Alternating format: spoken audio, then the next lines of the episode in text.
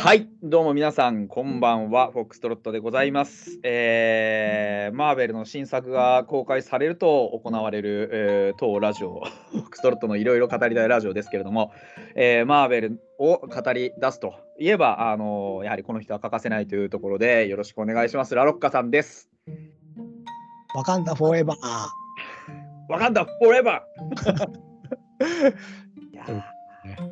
ラロッカさん、今回はね、あのーチャドウィック・ボーズマンが亡くなってしまってという、ね、リアルな、あのーところからのワカンダ・フォーエバーですけど、本当に、ね、いろいろありましたね。そうですね。どあのどんな感じですか？結構肯定的な感じですか？あのーまあ、ね、その、チャドウィック・ボーズマン、まあ、あのーの、この、なんですか、やっぱり突然の死っていうのが、もたらした、こう、影響ってのは、ものすごく大きいんだろうなっていうのが、もうありありと伝わってくる出来だったなと思うんですよ。うんうん本当だったらいろいろやりたいことあったんだろうなとは思うんですけどでもそういう本当にいなくなってしまったからこそ起こるそのなんかなんて言うんでしょういろんなことが、まあ、逆にこう,、まあ、こうならざるを得ないのかなっていうそのな諦めとかじゃなくて肯定的にこうなってよよかったとは当然言わないんですけどななんて言うんだろうな。あの、まあ、なるべくしてこうなってしまったんだろうなっていう。悪い意味でなくて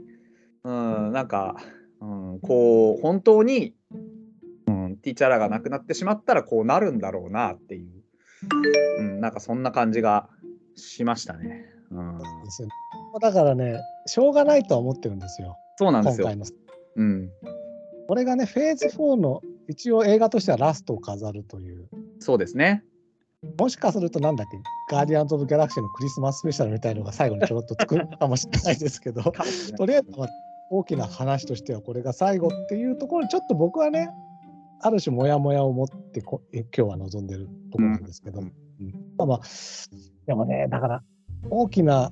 そう本当実際の喪失を背負っての作品だからね。そうなんですよそう結局その本当に今おっしゃったようにあの実際の損失っていうもんがある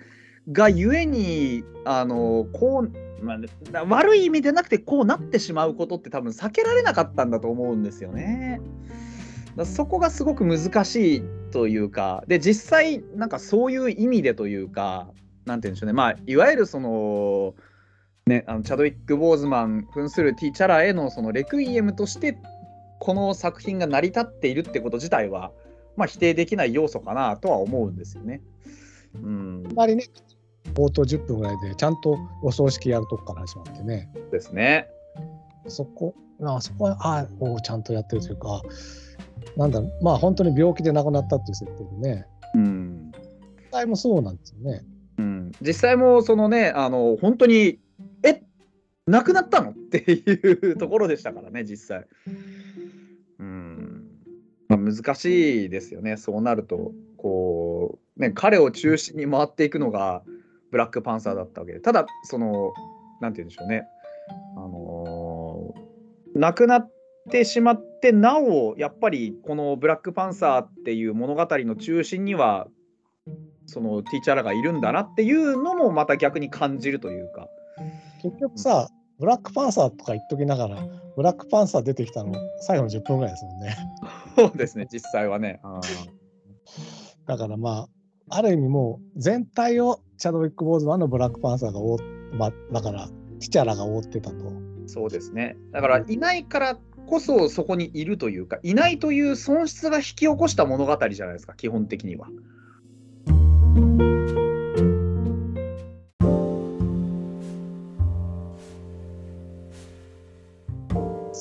ね。だから映画自体があのスーツをまとってると言ってもいいぐらいの。そう、それぐらいのイメージは持ちましたね。だから、なんて言うんでしょう、今回のその、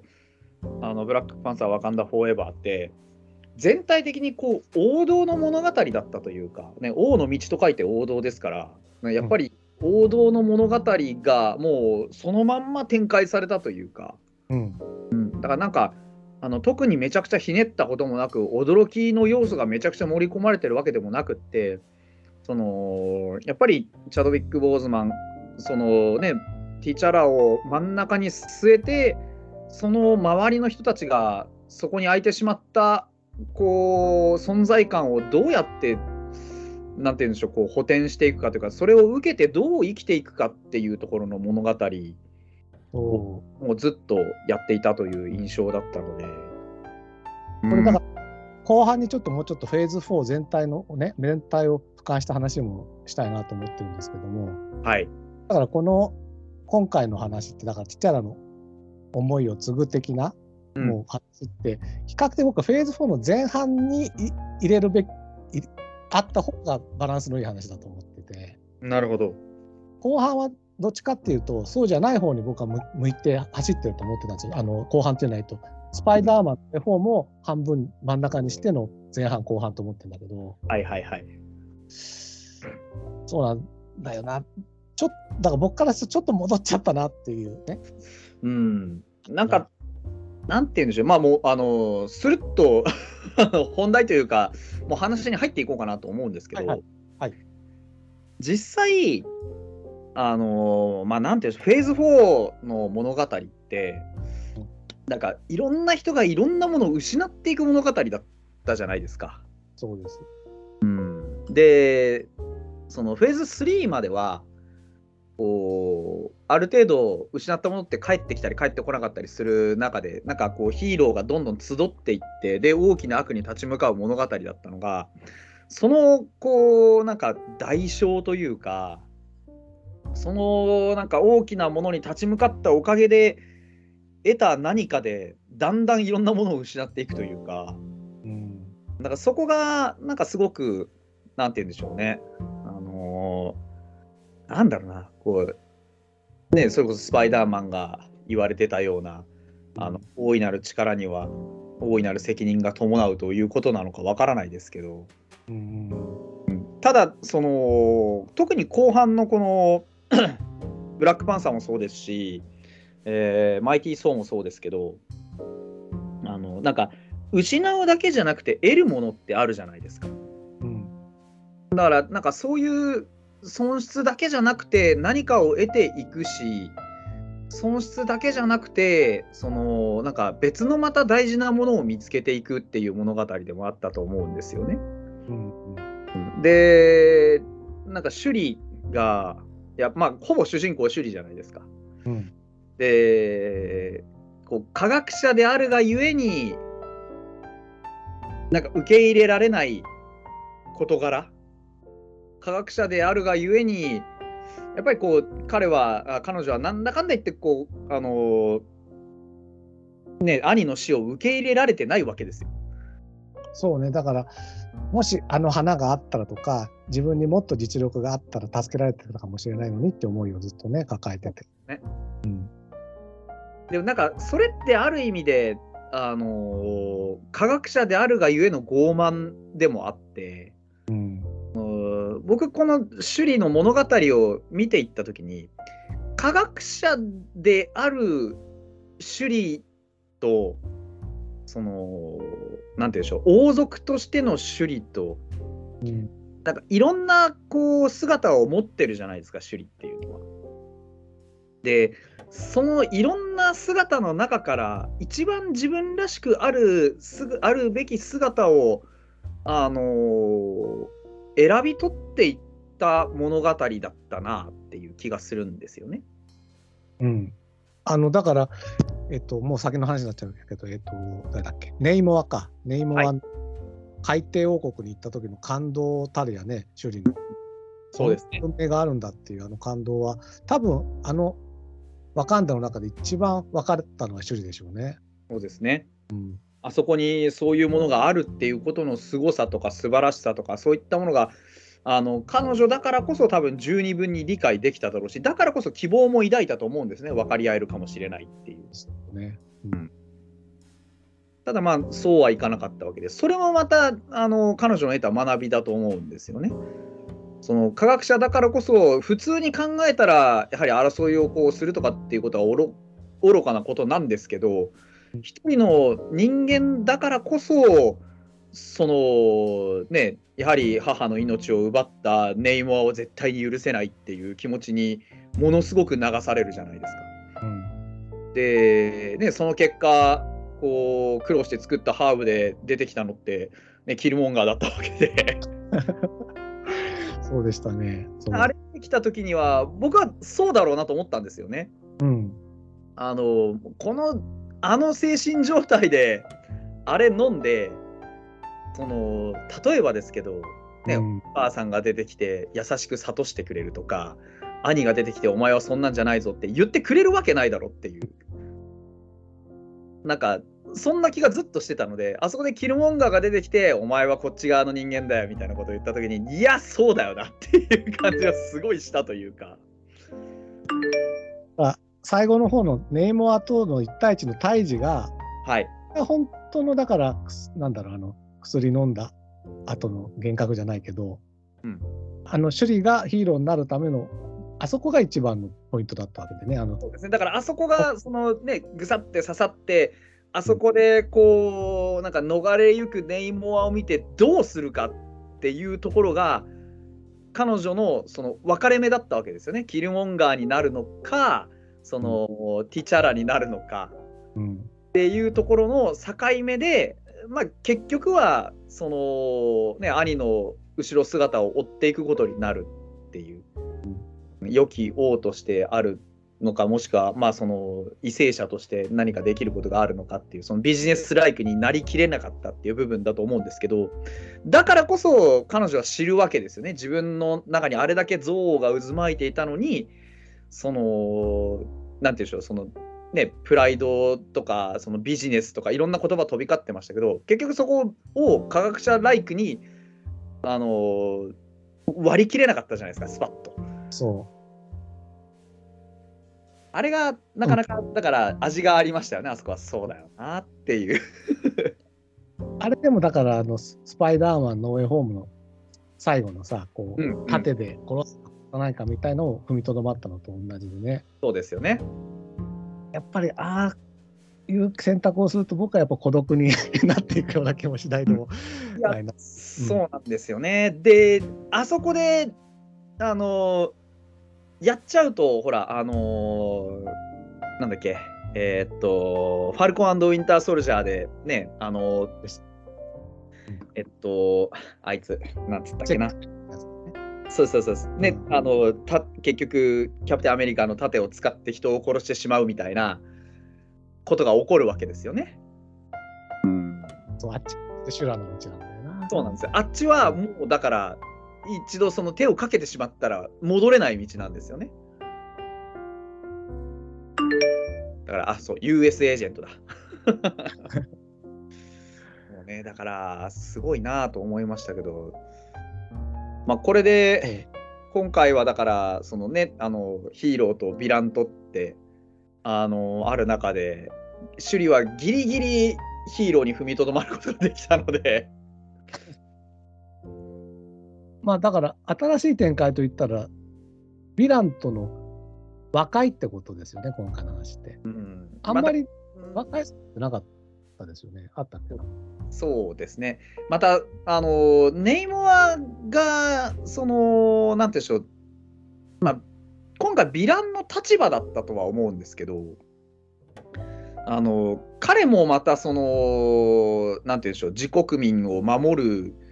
必要があって、彼もまたその肉親を、まあ、奪われたじゃないですけどなくしたこの悲しみと彼なりに立ち向かって生きているっていうところがあってそこはなんかすごくうまく対比できてたと思うんですよね。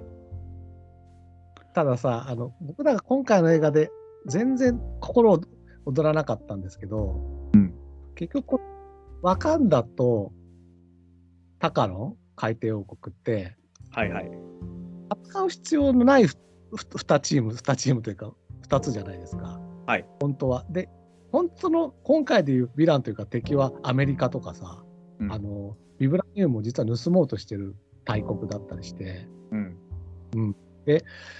結局だからこの2人が争ってるのって何なんだよと思ってずっと見ちゃったんですよね。あれって、うんあの結局このまあ、あの、フェーズ4って、全部そうだったと思うんですけど、綺麗事で終わらないんですよね。なんか、何もかも、その、綺麗ででないというか、ヒーローの中にも当然闇があって、その闇と対峙していく必要が必ずあるんだよって、光あるところにまた影があるっていう、なんか、そのさ冒頭も言ったんですけど、その大いなる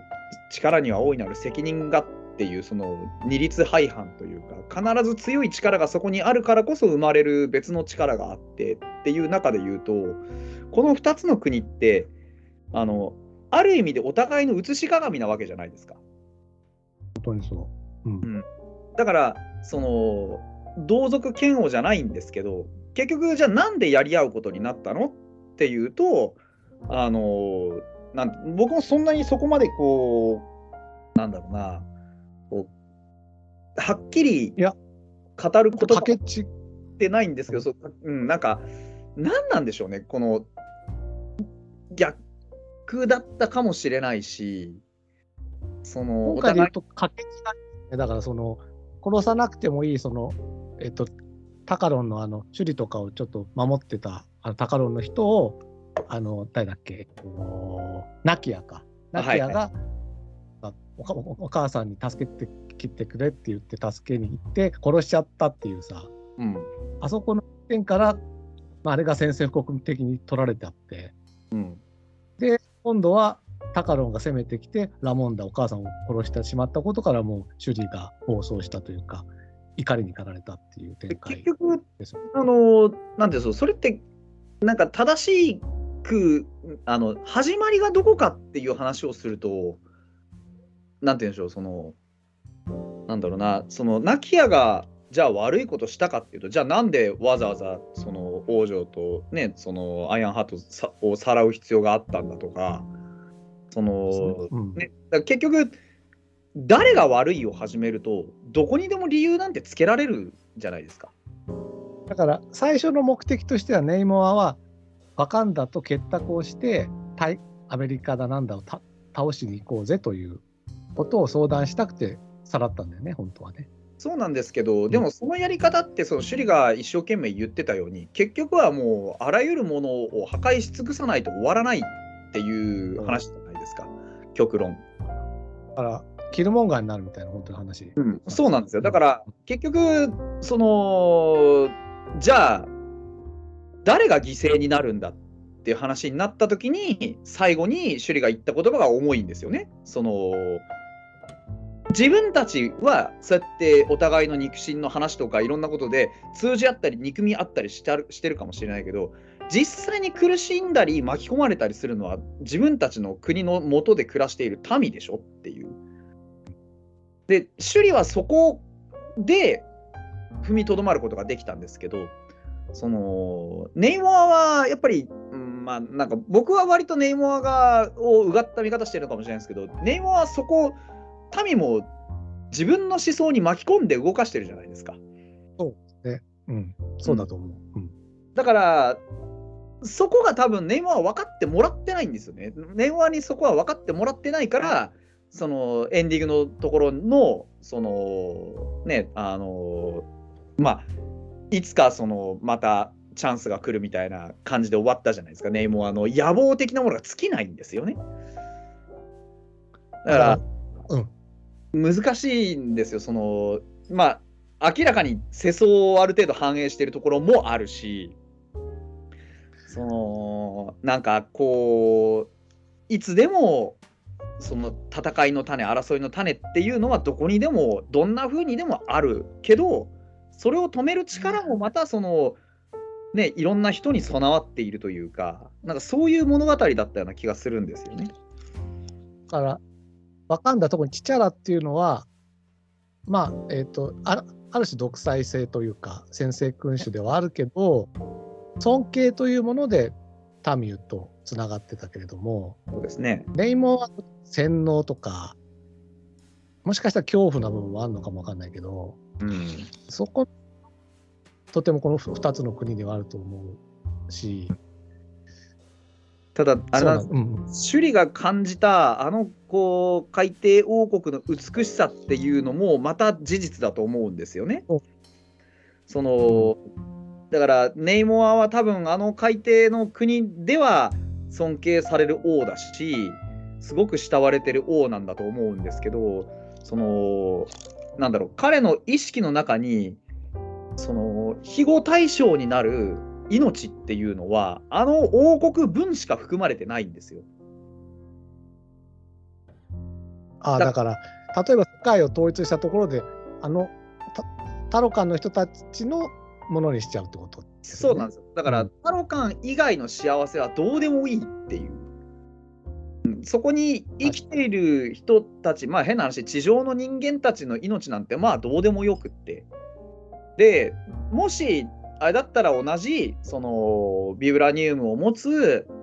あの、ワカンダだけは、まあまあまあ、あの、いなんて言うんでしょう、変な話、えー生かしてやってもいいよぐらいの勢いあるじゃないですか。うんでも難しいのは陸上に出られないんだよね国民は。そうなんですよ。だから、あの自分たちに害をなそうとする存在、つまりあのビブラニウムを狙って自分たちの脅威になり得る存在とかそういうことではなくて、なんか、あの元はといえば、あれって結局幼少期の彼の経験から来てるわけですよね。いつまでもそのまあ地上の人間っていうのがそういうやつらだっていう刷り込みがそこには存在してるわけですよ。で確かに彼の見てきた何百年の間に、まあ、地上の人間は同じように争いを繰り返してなんかこう戦争をしたりして人を殺してきているしあいつらはそういうふうにしか生きられないんだっていう、まあ、彼の、まあ、いわゆる思い込みがあるわけですね。だから自分のところの国民はそういうふうにはなってないからまあ、愚かなやつらは切り捨てて自分たちだけ助かろうっていう極端に言うとそういう性質だと思うんですよね。でそれを邪魔する可能性があるからやっぱり滅ぼさなきゃいけないっていう。ある意味で自分の理想のためにあのいろんなものをこう切り捨てようとする関係ない人の命まで切り捨てようとする様はある意味サノスのようでもあるしある意味こう人間臭くもあって。だからなんかその憎めないなとは思うんですけど決して善人っていうわけでもないっていうその妙に生臭いやつなんですよねあのネイモアっていうのが。ですよね。だから野望の先がちょっとどこにあるのかが今のところまだ見えないそうけれどもでもまだこうワカンダとの共闘は狙ってるわけですよね。虎視眈々とね。要は彼の場合はある程度打算というか駆け引き的なところでいや降参だって言った可能性も全然あって自分が生きていればタロカンが死ぬことはないので。だからあのー変な話あのまあ逃げて勝つじゃないですけどなんかその生き残る可能性をそこに見出したことによって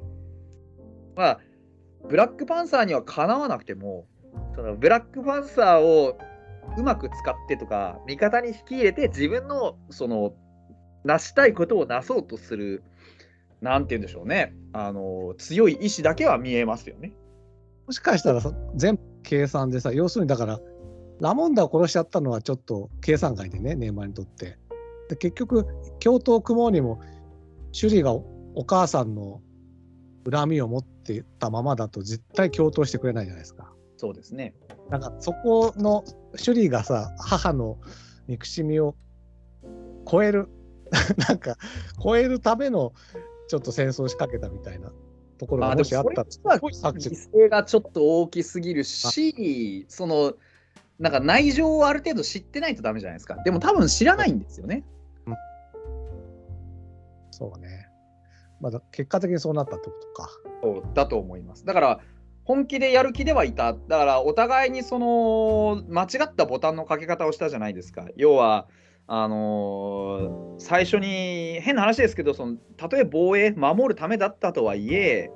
あのーね自分たちの国を脅かすかもしれないって言っていろんなものをこういろんな人その最初冒頭に出てきた船の乗組員とか全員ぶっ殺したわけじゃないですか。ねあのータロカンは。でそういうことをやっちゃったわけだからもう手はもう下してるわけだからそれはもちろんそのそこでもうすでに短所は開かれてるわけですよね。うんうんだから地上世界の人たちはまだそのタロカンの存在を認識していないんだから、うんワカンダのやったことになっちゃうわけですよ。よくわからないから。で、そうすると今度ワカンダは強制的に巻き込まれるわけで。そうなんですよね。うんだから、そのワカンダがいくらそうじゃないって言ったとしても、誰も証拠がないから信じてくれないわけで、そしたら何をやらなきゃいけないかっていうと、タロカンの首を差し出さないと誰も納得しないわけですよね。うんうん、でそうするとじゃあタロカンは黙ってやられるわけにはいかないから戦争は起こるわけで最初からボタンを掛け違えてるのはタロカンではあるんですよね。うん、ただそのどうしてもビブラニウムっていうものの存在があるわけじゃないですか。うんうん、だからああれが諸悪の根源っちゃ諸悪の根源なんですけど。欲しくなっちゃうんだよね。ねうん、ただそのじゃあそれを突き詰めていくと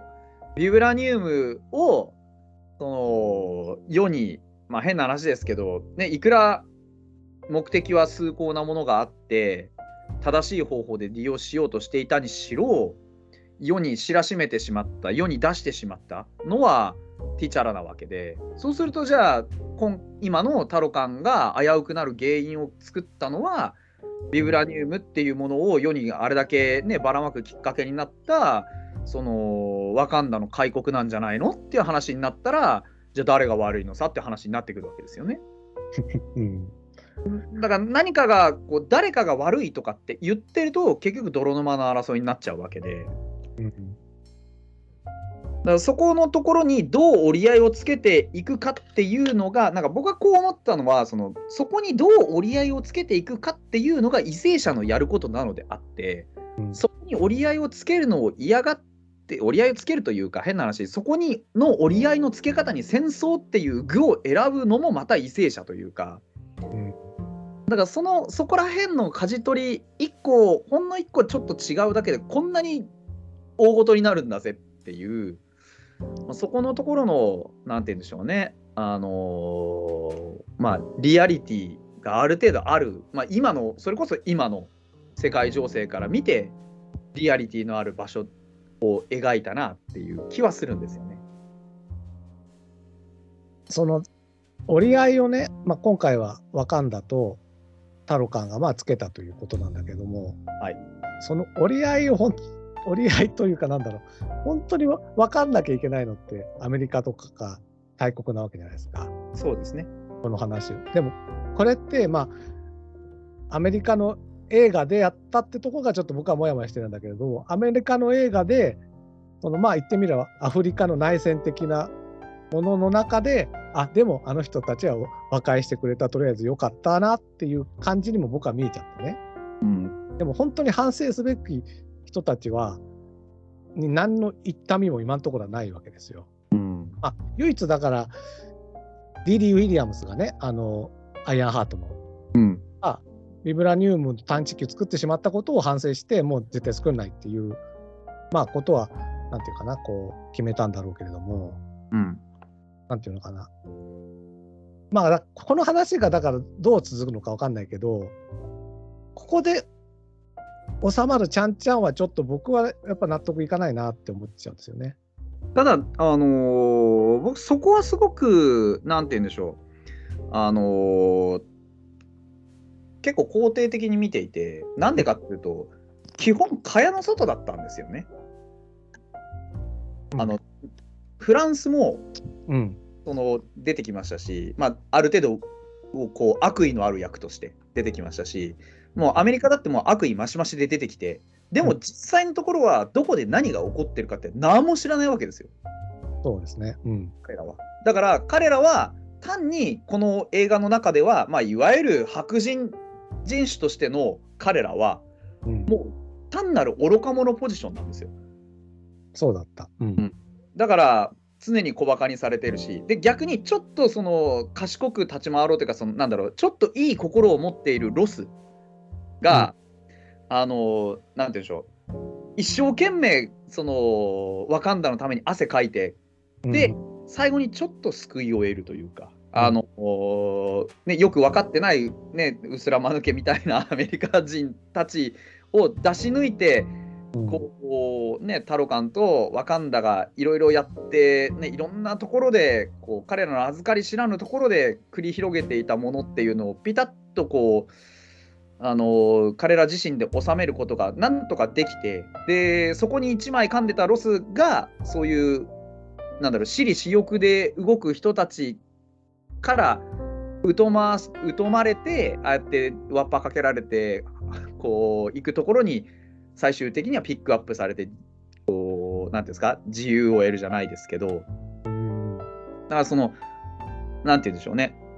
そこは本当にまあ最後ね あのあれ言ってましたけどね白人が手錠かけられて 運ばれてるの初めて見たとか言ってたじゃないですかあ、言ってた言ってた。あ言ってた。だからああいうポジションなんですよね、もう、あのーブラックパンサーにおいての白人って基本的に、あのーまあ、いわゆる間抜けなんですよ。そのね、どんなに中でこう駆け引きだとかなんとかやってようが、やってること、実際あれ、内ゲバでしかないじゃないですか。ロスを疑ってかかって、あロス言うことを別にまともに聞こうとはしないじゃないですか。うんでも多分ロスのロスがああやって立ち回らなきゃいけない理由っていうのはアメリカの愚かしさにあるわけでうん。ああいう立ち回りをしなくて済む姿勢って何ですかって言ったらやっぱり誠実な姿勢でないからああいう立ち回りじゃないといけなくなってるわけでうん。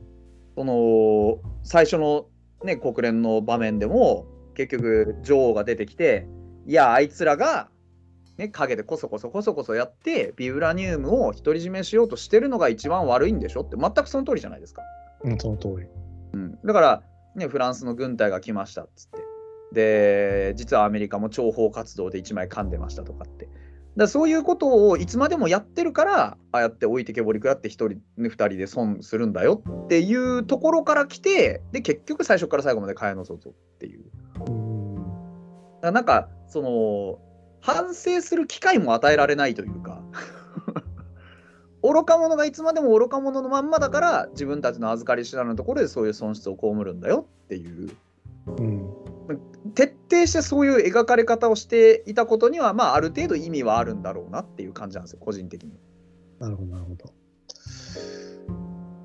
そう、まあそう。まあだから、比較的、もう結託して、あんな国やっつけちゃえばいいのになって、僕なんかね、こう、ん単純に、まあ見た直後なんか思っちゃったぐらいに、本当に間抜けな国には描かれてましたよね。ですね。だから逆にだからそういうふうにあのーなんでしょうそういう愚かな国だからこそうん。あのータロカンは彼らを滅ぼそうとするしうんで逆にそういう人たちだからこそ手を差し伸べてやっていかなきゃいけないでしょって思うのがワカンダなんだと思うんですよね。あの、今回、あの、ブラックファーサーのワンだと、えっと、王王座を得るためになんか戦いしてさ、なんかこありましたね。う、なんつうの、滝み、滝壺みたいなところ。はいはいはい。あれは、結局、ティチャラが死んだ後は、あれはせずに、母親がとりあえず代理みたいなことになったってこと？なったんじゃないですかね。だからそこはどう描かれることがあるのかどうかわかんないんですけど、まあ、少なくともあの母親が女王をやってたってことはそういうことなんだと思うんですよ。で、その母も死んだことによって、まあ、でも結局、首里最後の戦いには現れなかったじゃないですか。まあおそらくはなのであの首里はあれあの後王座を継いではないあれはついてないってことなのか。ないんじゃないかな。多分 M 枠がやるんだと思うんですよね。はあはあはあそうだね、M 枠が出てきて。ええ M 枠がさ、また、なんていうの、こう、母の恨みに怒り心頭になってる首里に対して、結構もうちょっと平和的に解決しようぜってあれ本当に良かったなーって思ったシーンの一つであのー M 枠とあのティチャラって結局はやっぱり友なんですよね。そうだね。だから友の思いをなんか M 枠ってただのバカに見えるんですけど ちゃんとその彼は彼で彼なりにそのティチャラの死を受けて自分がなすべきことは何なのかってことがちゃんと分かってるし考えてるんだなっていう描写があそこだったと思うんですよね。だからあの首里そのねブラックパンサーになった首里に対してそのやり方じゃダメなんじゃないのかっていう場面って僕はあれはあの M 枠の王としての適性をちゃんと表した場面だったと思うんですよ。なるほどね。あれってあそこで王座を決定してからワンダとあのなんか洞窟みたいなとこ行って薬飲んでブラックパンサーになるっていう流れでしたよね確か。本来はそう。そうだよね。でもシュリはもうそれやる前にブラックパンサーにはなっていて今回ね。うん。だから王とブラックパンサーがまた別の位置に立つってことになります、ね、そういうことになるんです。だからあのこれまではブラックパンサーであることこそが王の証明ぐらいの勢いはあったんですけど、首里があのブラックパンサーになってで王座は継がなかったことによってブラックパンサーっていう守護者の存在とあの、うん、ワカンダの王っていうのが別になったんですよね。なるほど。うん、だからそれもまた新しい展開なんですよ。結局ああの、うん、王の守護王王であることとブラックパンサーを切り離したので、うん、だからそこもまた多分ちょっといろいろ必要ななんか解釈は出てくるんだと思うんですけど。はいはいはいはい。いや、あなるあちょっとそう考えると考え、なんだろう、ちょっと印象変わってきたな。変な話、あの、うん、王であることという、うん、その、まあな、なんて言うんでしょう、あの今回、あの王座周りの話って結構重要だったと思っていて、うん、今までワカンダって王の一族、そのティチャラの一族がずっと継いできたものだからこそ女王もいたし首里も王座を継ぐ権利があったと思うんですよね。うん、なんですけどそれをやらずに今度 M 幕に例えば任せたとすると、うん、その血筋で統率をするというか血筋で王家を継いでいくっていう考え方がそこでもう終わったことになるんですよ。うんうん、でさらに言うとそのティチャラは王であって兄であったわけですよ。うん、でそのまたお母ちゃんも女王であり、うん、お母ちゃんであったわけで、うん、だからそそこら辺の感情のこう切り分けっていうのが首里はめちゃくちゃ下手くそだったじゃないですか。下手くそだった。うん、でだからこそその王族であるっていうことから一旦自分を切り離した首里のあの行動っていうのは結構勇気がいることだったと思うんですよね。王族とか女王とかそういうものでない首里自身一人の女性としての首里もしくはブラックパンサーとしての首里なのか分かんないですけど、うん、なんかその王絶対王政じゃないですけどその血統による統治っていうものから自分を切り離して、まあ、一人の科学者になるのかそれともまた別の存在になるのかブラックパンサーとして生きていくのかも含めてなんかそのあの国の在り方ワカンダという国の在り方そのものに一石大きなものを投じたんじゃないかなっていう気がするんですよね。あそうだから僕なんとなくねこう思いを継いでね大きな思いを継いで、から先に進んでいくぞみたいなね、うん、話が結構ヒーロー映画って今までは主ってたと思うんだけど、はい、最近それがちょっときついなと思い始めていて、うん、うん、そこはまさに切り離したと思うんですよ。そうだよね。だから分散させたんだよね、その M バックも分かってるし、ティアのことは。そうです、そうです。首里も分かってるし、だから首里はブラックパンサーとして、でも M バックは王としてっていうことで分散したっていうことであれば、結構それはなんかすっきりするすっきりするだからあの王であることもブラックパンサーであることも首里が首里自身として何を考えるかっていうこととは一旦切り離す必要があったんじゃないかなと思ってるんです。うんだから迷うじゃないですか彼女は王としてなすべきことをするべきなのかの判断は結局王としてやるべきことはやったわけじゃないですか。まあ、その王座につく権利のあるものとしてあのとネイモアと戦ってネイモアを王としての味方から許したじゃないですか。うん。なんですけど彼女本人としては本当はぶっ殺したいわけですよね。うん、そでその感情もまた正しいからこそハーブを飲んだ時に出てきたのはあのキルモンガーだったわけでう。うん。だからそこをどうやって切り分けてどうやって納得する生き方を自分で選択していくのか。っていうことを考えた時に王座を決闘で継ぐんじゃなくてふさわしい人に任せて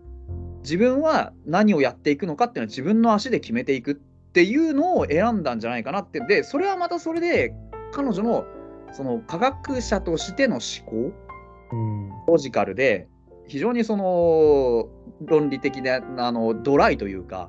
うんそこごっちゃにしちゃいけないよなって多分思ったんじゃないかなと思うんですよね。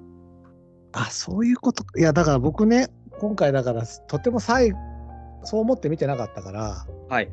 あの、ナキアの息子ですよ。要は、ティチャラの息子。ティチャラの息子のティチャラですね。そうティチャラの息子、ティチャラが、あれは結構感動のシーンなんだろうけど、結構僕はね、なんか不穏なものに見えてしまったですああ、なるほど、なるほど。ジュモンガーになるんじゃないか的なね。うんうんうんでも、そういうき、もしだから王座は血筋じゃないっていう切り分けを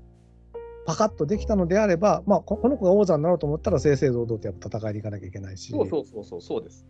うん、不穏なものじゃなくなるかもしれないですよねそう。ですねだから、あのーティチャラを、ティ王のティチャラがうん自分の息子を、まあまあ、あの、めんどくさいんで、ティチャラっていうのはい やめて、なんつったっけな、あいつ、うんと、トゥーさん。そうですね。トゥーさんだ。トゥーさんって読むんですけど、あの、ティチャラがトゥーさんをワカンダの外に残したのは、今回のシュリが自分と王座を切り分けたことと多分同じだと思うんですよ。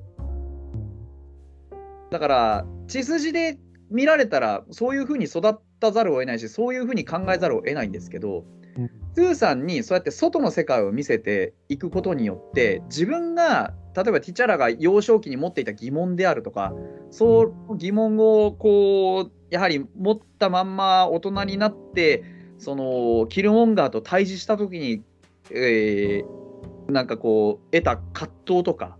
うん。そういったものをあらかじめやっぱりこう、なんていうんですか、こう、与えておくというか、別のものの見方、こういう広い世界があるんだ、そこにいていいんだっていう、でそういう人たちと一緒になって手を取り合って暮らしていくんだよっていうことの、おなんていうんでしょう、素晴らしさというか、そういったものをちゃんと伝えつつ、王座の権利も持っているので、来たるべき時には自分でそこは考えないといけないっていうための、その、なんていうんですか、王として育てられるのではなくて、一人の人間として育てられることによって得られる王の資格というか、そういったものを養ってほしかったんじゃないのかなと。ってことはやっぱり、あのーなんて言うんでしょう、あの、王になるために育つのではなくって、人として生きていく上で王になるかどうかを選べるっていうことだと思うんですよね。わかるわ。だから、そこがさ、ちょっと話が変な方いっちゃうんですけど、僕は今、カープのね、監督にさ、不満だったんですよ。はい。完全に血筋でやってるから、あの 旧旧ワカンダでやってるんですよ。やっぱりさ、その純血主義というかね。そうそう順別に出身でもいいけど、はい。やっぱちょっとトゥーさん的な考えをしてほしいんだよな。あの分かります。言わんとしてることは分かります。だからその王座になるためにいるのではないから、その資格、その中身がそこについてくるかどうかの問題が出てくるわけですよね。う。うん。それがまさにあの多分首里だったと思うんですよね。別に首里は王様になりたくて、女王様になりたくて暮らしてきたわけじゃないのに、結局、血筋で考えたら女王様にならざるを得なくて、個人的な感情、ね、母を殺された恨みっていうのを晴らすために国民の命を使おうとしたんですよね。そうだね。うんそうだからそこはある意味で愚かな為政者になりかけたんですけど最後の最後にそのハーブの間であったね記憶というかその歴史の間であったあの言葉を思い起こして自分をどう生かすかっていうことを選択したわけですよね。あとやっぱそこの自分の感情と向き合って為政者ではないって思ったのがね、うん、為政者自分は為政者たるものではなくてもっと違う道があるんだみたいな。うんうんうんまあどっちかっていうとだってリリーとかねあの辺のアイアンハートの人たちと共鳴してるわけだからね。ね、だからあくまでやっぱり科学者としてのメンタルの方が、ま、勝ってるんですよね。だから対極的な視点に立ってないんですよ。いその一度もじゃないですけど、あのネイマーを許した場面だけが彼女が対極観に立って、ね今自分のそのワカンダっていう国を背負ってこれをやっていいのかどうかっていうのを判断した場面唯一の場面だと思うんですよね。それ以外はみんな首里は自分のその個人の視点というか首里として何をするかっていうところを選んでるはずなんで。だってさお声の気持ちも分かってあげられないんだもんねあのこんな来たくないよっていうさ、そうなんですよ。うん、もうちょっとだからそのお声寄りの発明をしてもいいのにでもこれがベストだっていう方に走っちゃうんだよね。そうなんです、そうなんです。だから、オコエは、その、ワカンダっていう国のそういう、なんまあ、血統的な正当性っていうのを理解しているからこそ、あの守らなければいけないものもある。うんで、それを守っていることを誇りに思っていた人なんですよね。うんだから、あの負けて帰ってきた時に、その涙で訴えたこともまた正しいんですけど、それに対して、そのね、女王が言い返したこともまたそれ以上に正しくて何も言えなくなるっていうのもお声が伝統を大事にしてるからこそ生まれるシーンなんですよね。あそこ辛かったわーもうほんそうこは辛かっお母ちゃんもうちょっと そこ分かるけどさた。あそこはだから女王なんですけど逆なんですよね、首里と逆で、あそこは女王が母になった瞬間だったと思うんですよ。だからこのチチャラの一家というかシュリと今回出てくるラモンダはなかなかこう為政者としてのねこうしっかり立つ面もあれば立てない面があったりっていうねそうだから結局血筋でやってることによる苦悩がそこに生まれるわけですよね。あそこ声をねお前をやめろというか切ったところ切ったっていうあのあの役職を切ったっていうところがねあれは辛かったな本当辛かった。ただまあそのことによってまたお声もお声でその変化を受け入れ、まあ、ざるを得なくなったのもそうですけど受け入れていくっていうのもまた一つあの、ね深みがあることだなと思うんですよね。いつまでもその伝統がダメなわけじゃないですけどそこにこだわって大事なものを見失ってもいけないっていうこともまた一つ事実だと思うので。まあうんそうですね。だから、新しい敵が出てきたら、それに応じた戦い方もしなきゃいけないし、ね。そうそうだからあの利用できるものは何でも利用するわけじゃないですけど、まあね、あの あのダガー持って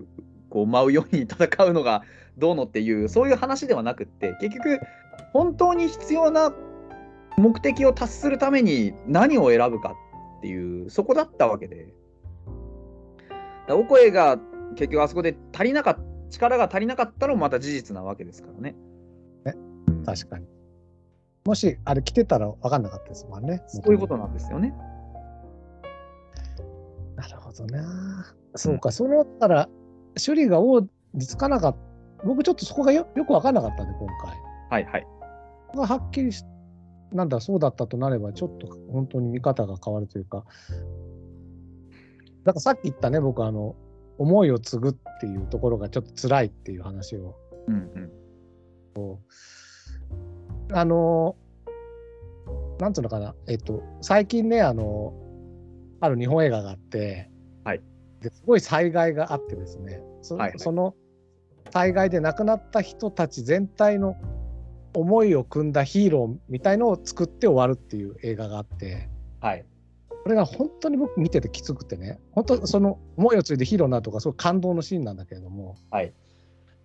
で、今回またワカンダ見て、まあしょうがないけど、なんかもうどうやってもティチャラの意思を継ぐみたいな映画になっちゃうじゃない？うんうんなんか連続で似たようなものを見てしまったなっていうのがあったのと、はい。僕やっぱりこのフェーズ4って、スパイダーマンノーウェイホーム以降は、そういう、なんかこう、多くの思いを継ぐんだそういうのがヒーローだっていう方じゃないあもうちょっと違うアップデートした考え方に向かってすげえ模索してるシリーズがノーウェイホーム以降始まったと思ってて。はいはい。だからすげえ楽しみにしたのブラックパンサーは。そこの集大成だったから、ななのでちょっともなんか結果的にまあティチャラの件もあってモヤモヤしたっていうのもあるけど今の話を聞いたらちょっとやっぱりここもアップデートしてたんだなっていうのをちょっと発見して、うん、なんかなるほどむしろそのな誰か亡くしたものとかそういうなんか誰かの思いを継いで戦うんだっていうのってネイモアだったと思うんですよね。そうだね。だからネイモアはその自分の母のそのねあまりこう良くない死に方っていうのを常にその動機にして動いてきたわけですよ。450年もの間あのまあ変な話地上を恨みながら生きてきたわけでそれこそがまさにその血にとらわれたというかそのまあ言い方悪いですけど死んだ人を理由にしして自分のやりたいことをやってるっていう自分のこう中にある思いなんだけど誰かのせいにしてるというかだからそういうあり方だと思うんですよねネイモアのやり方は。うんうんうんでもそれって結局あの自分で選択したんでしょっていう話じゃないですか。うんあのなんて言うんでしょうその死んだ人のせいにしてる要は、ね、死ん亡くなってしあ無残な死に方をしたずっと地上にこ焦がれて生きるしかなかった母の無念をって言ってるけどそれを理由に自分のやることを正当化してるのはあなた自身でしょっていう話なんですよね。そうですよね。うん、そうだと思う。うん。だからそこが多分あの旧旧来のその、うん誰かの思いを継いで戦う的なもののなんかこうちょっと変な匂いのするポイントだと思うんですよ。なんかそこに対してじゃあ首里はどうだかどうだったかっていうとその途中まではそこだったんですよね結局お母さんの敵を討つとかお兄さんに対して科学者として何もできなかった自分の無念を誰かにぶつけちゃうっていう。でもそうならざるを得なかったのも当然自分のいろんなこうね、あのー選択肢の結果だしそれは誰かのせいなんじゃなくて自分が選び取ったものだからだからその自分が選び取ったその母の復讐を遂げるっていう思いに本当にそれでいいのかって思いを向けたのもまた自分じゃないですか。そうですよね。だから首里はそこで踏みとどまることができたんですね。そのなんか変な匂いがするぞっていうのを多分嗅ぎ分けられたんだと思うんですよ。うん、なるほどな。だから自分で自分の生き方を選んで、これは兄の無念を晴らすためでも、母の復讐をするためでもない自分の人生だから自分で決めて自分の在り方を作っていくんだっていうことでそのブラックパンサーイコールあのこワカンダ国王として生きるのではなくてまあブラックパンサーの力は手に入れたけれども首里として何を感じて何を選んで生きていくかっていうことは自分でチョイスするよっていうのが最後の、あのーシーンじゃないかなって思うんですよね。あの、なんかね、僕、だからスパイダーマンノーウェイホーム以降って、あんま全体的にドラマ、あれ？た大丈夫ですかね？大丈夫です、大丈夫です。ツイッターのあの通知がやたら来てる。ドラマとか映画も含めて、あんまりすっきりしないな、その、見終わった後がすっきりしないなっていう気持ちを抱えることが多くて、はい。なんでかなってずっと思ってたんだけど、はいやっぱりあの例えば今回の「ブラックパンサー」って首里が王になりました父親の意志を継ぎました王って終わるとうん。すげえすっきりするしなんかカタルシスもあるし、うんでそれがなんとなく王道なヒーローものって感じするじゃないですか。はい。比較的僕スパイダーマンノーウェイホーム以前って、まあ、ブラックウィドウにしろシャンチンにしろあとワンダービジョンとかねホークアイもなんかこう、死んだ人ではないけども代を変えてこの意思を継いでいくとかさうん。ビジョンの思いを抱えていくとかあとファルコンウィンターソルジャーもやっぱりキャプテンの意思を継いでいくみたいなさ。はいはい。やっぱりこうあこの人に意思継がれたスッキリみたいな話が王道っていう感じの話が多かったと思うんですけど、はい、ノーウェイホームまずノーウェイホームがやっぱりそのなんだろうなこう普通ヒーローってさ大きな基本大目標はやっぱり世界を侵略しようとすとかなんか大きな敵を倒すサノスを倒すぞみたいなねはい、そこじゃなくてこのスパイダーノーウェイホームから大目標が本当ただ別に今まで関われなかったけど目の前で困ってる人だからちょっと助けてあげようみたいな話になったんですよこっから。そうですね。まあだから親愛なる隣人ですよね。でムーンナイトもこれはヒーローというのかもよくわかんないしでドクター・ストレンジとかそうも結局要は今までのいろんな抱えてた思いから解放させて成長するみたいな話。そうですね。あったし、うん、でミズ・マーベルもやっぱりこうなんか別の世界からの人が新たな世界でこう新たな関係を作っていくみたいな話だし。そうですね。シシー・ハルクに至っては別にハルクになりたくなかった人の話だから。だからなんつうのかな。こうそういうカタルシスみたいなはっきりしたものがなくて僕はだからその毎回見るかん後に何だろうな何だろうなと思うんだけど結構これってすごいことやってるんじゃないかと最近思っていてねここ1週間間、うん、すげえなんかこのあ本当にそのヒーロー像のアップデートをとにかく模索し続けてるんじゃないかと思ってるんですよ。そうですね。でシーハルクに至ってはだから最後分かんなくなっちゃったんだと思って。いやなんかあの思うのはそのいわゆる正義の味方ステレオタイプの正義の味方っていうヒーローも当然あの悪いことでは全くないんですけどやっぱりヒーローであろうとなんだろうと一人の人格を持った人間としてどうやって生きるんだっていうことのアイデンティティを確立するってことすごい大事だと思うんですよね。だからあらゆる人が例えばなり得るわけですよ。誰でもハルクになり得るし、誰でもアイアンマンになり得るし、何かこう、ただ一人の人間としてどうやって生きていくかっていうことと、ヒーローであるっていうことは、あのー別に矛盾しないというか、そこが多分得られる答えなのかなって思ってるんですよね。結局は、その一人一人がみんなその良い生き方というかその自分の足で立つというかあの自分がどう生きるかっていうのはみんなそれぞれがいろんなバックボーンがあっていろんなその力があってそれを下地にして自分でチョイスしていかなきゃいけないのであってその選択肢を誰かに任せるとろくなことにならないよっていうことが常に描かれているというか。だから本当スパイダーマンがなんか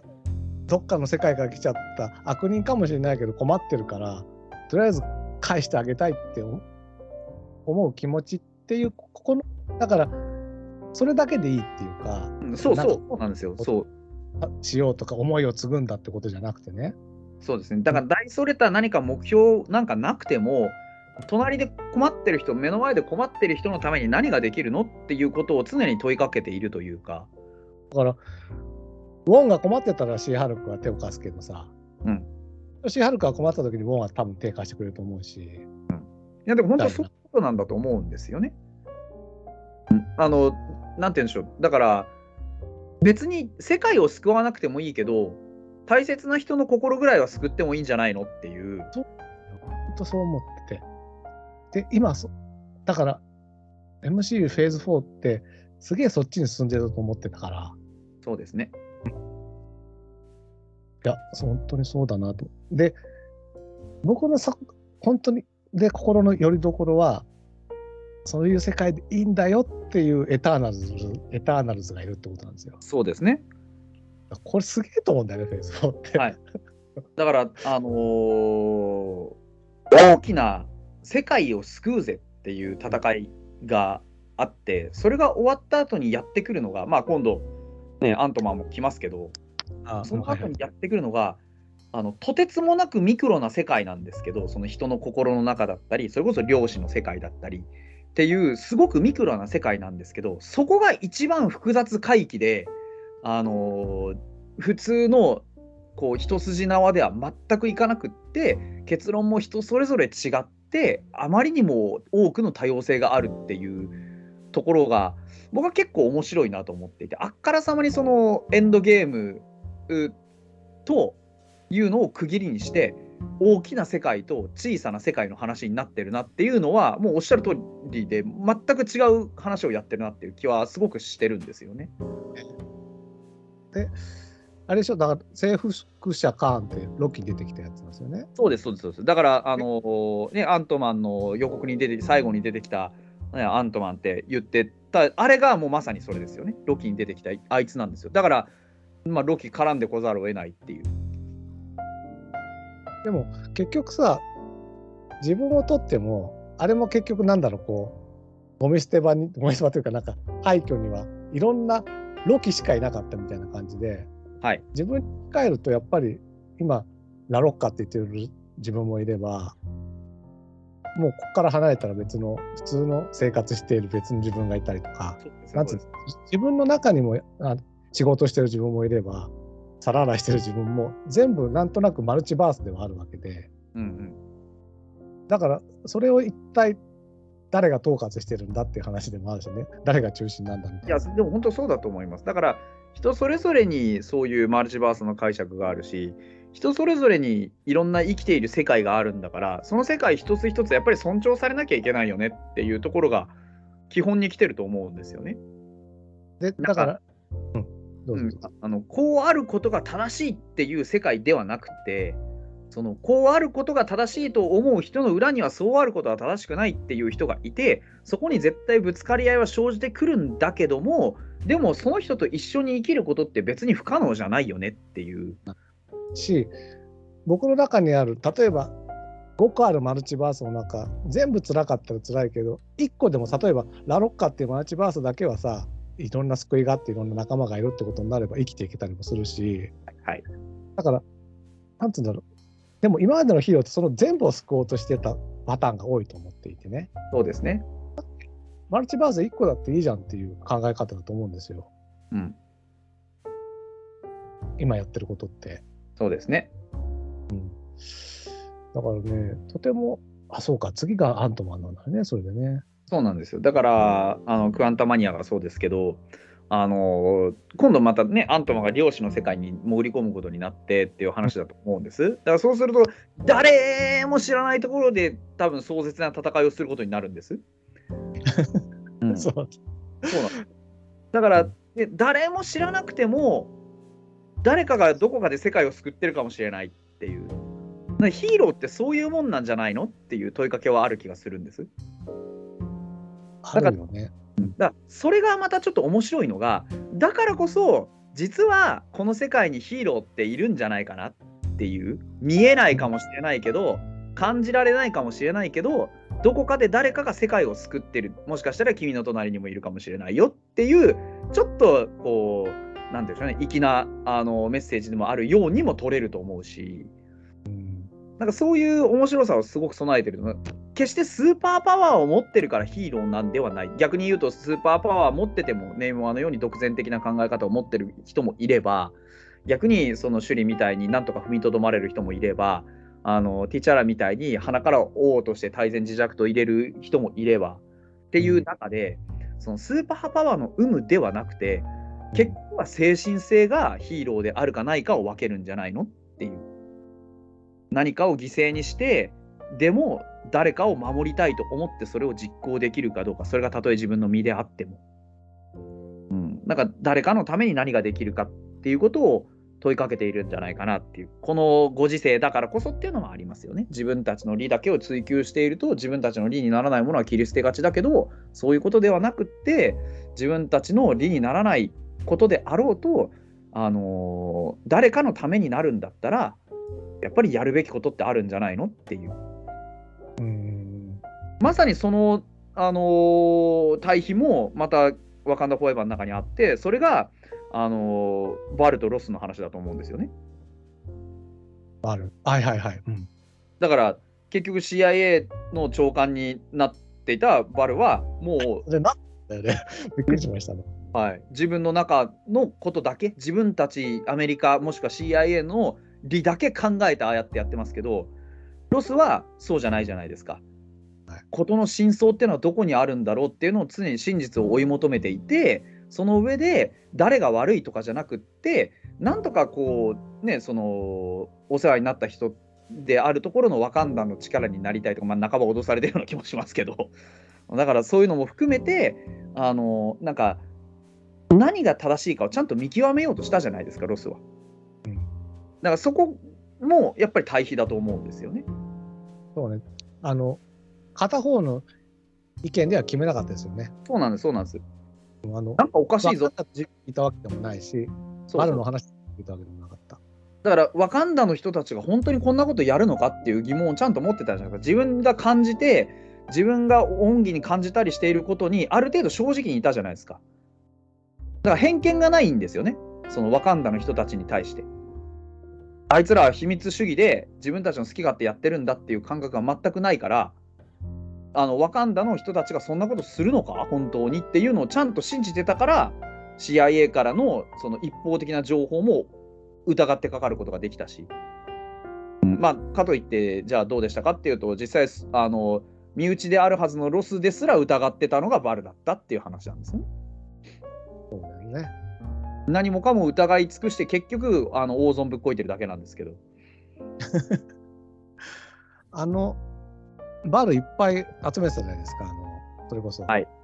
あの実績アップヴィランチームですね。これって今はもう集まってるんですかね？あれはおそらくあの MC のフェーズ5でですね、あのサンダーボルツっていうああのヴィランチームを組むんですけど、それがもうすでにあの計画されてます。へー2024年をお待ちください。あ、そうなんだ。あっあといよね。あ誰だっけ、あの、ブラックウィドウの妹の名前は。はいはいはいあの子入ってないよね。でもあの子多分入ってますわ。入ってんのか。入ってる。でも、あのバッキーもいるんですよ。あ、バッキーもいんの？バッキーもいます。じゃあちょっと、思ったのと違うね。そうなんです。だから、あのでも US エージェントも実際、最後のシーン見ると、別にその彼自身がヴィランってわけでもないじゃないですか。そう、そうなの。あのそ、彼は彼で、だから、僕が思う、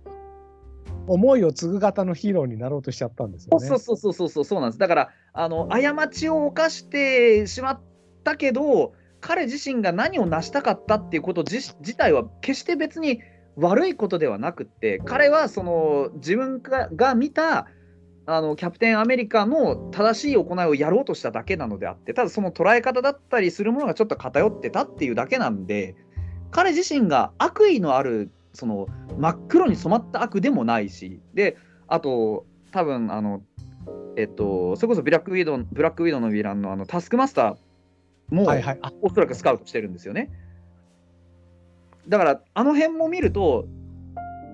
うん、案外あのめちゃくちゃヴィランその本当の悪役が集まったわけではないと思うんですよサンダーボルト。だ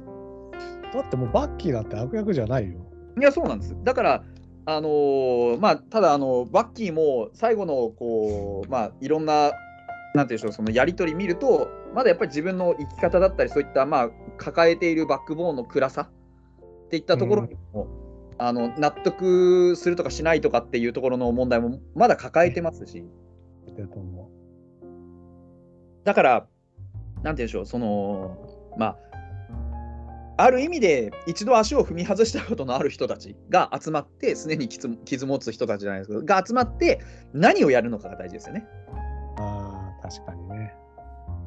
で、あのサンダーボルツって本来はあのもうちょっとなくなっちゃいましたけど、ほら、あのアイアンマンがからかって、エンドクレジットでからかってたサンダーボルト・ロス長官っていうのがいたじゃないですか。いたいた。彼のもとに集まる予定だったんです、本当は。へーただ、あ彼ね、亡くなっちゃったんで。で、バルが出てきたんだ。そうだからあの辺も、まあ、なかなかいろいろ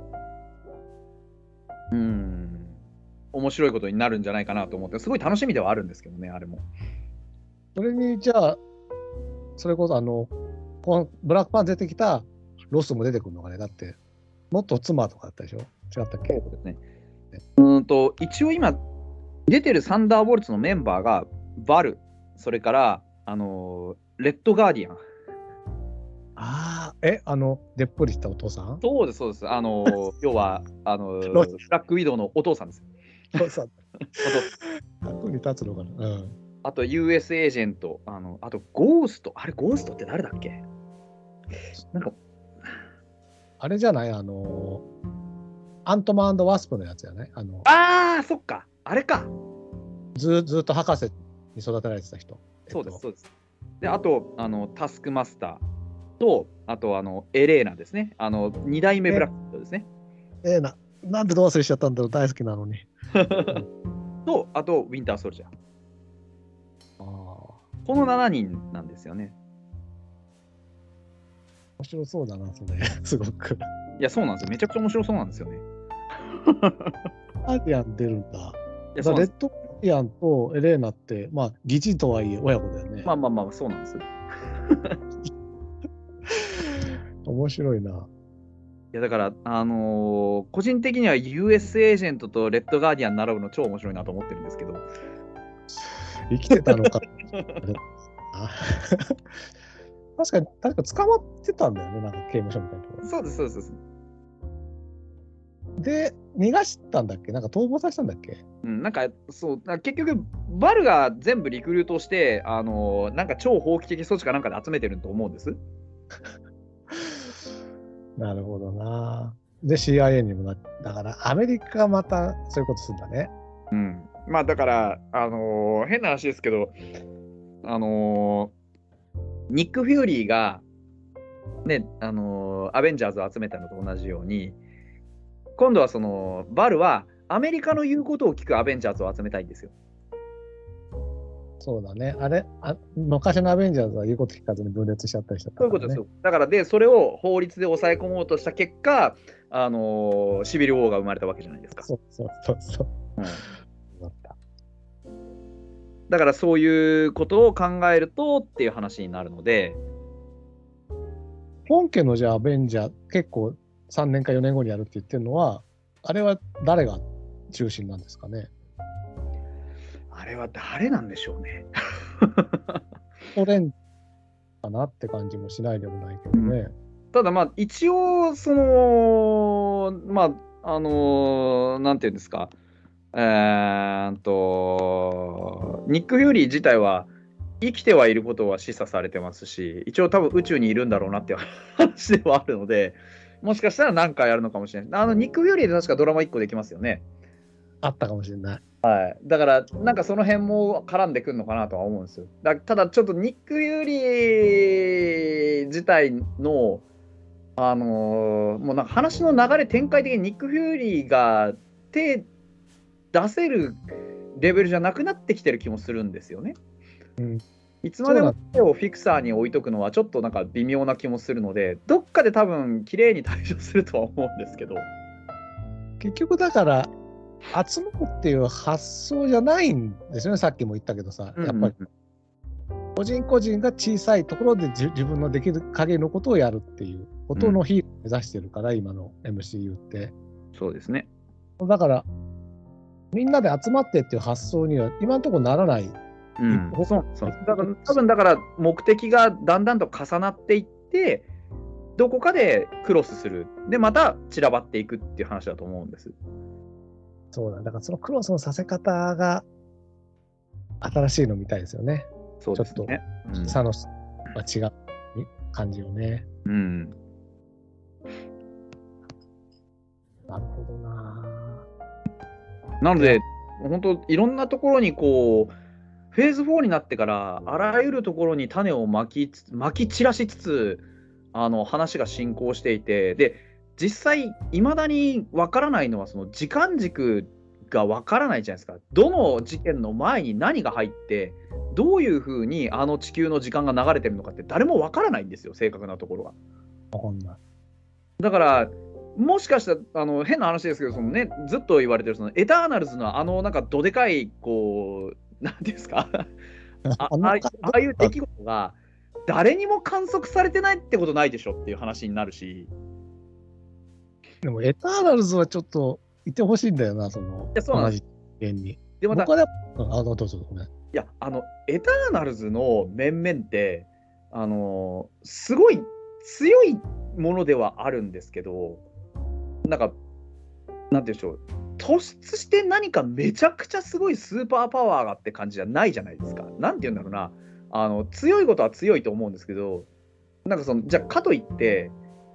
あのーまあ、変な話、現行の、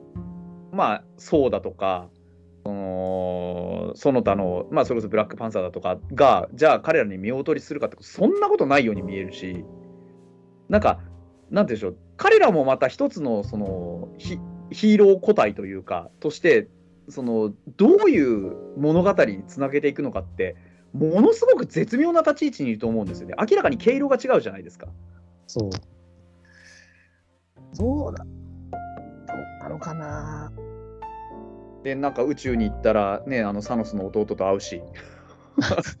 あ、そうだ。そんなシーンありましたね、それ。そうなんですよ。だからめちゃくちゃなんですよ。あの辺もなんかとんでもないことになってるので。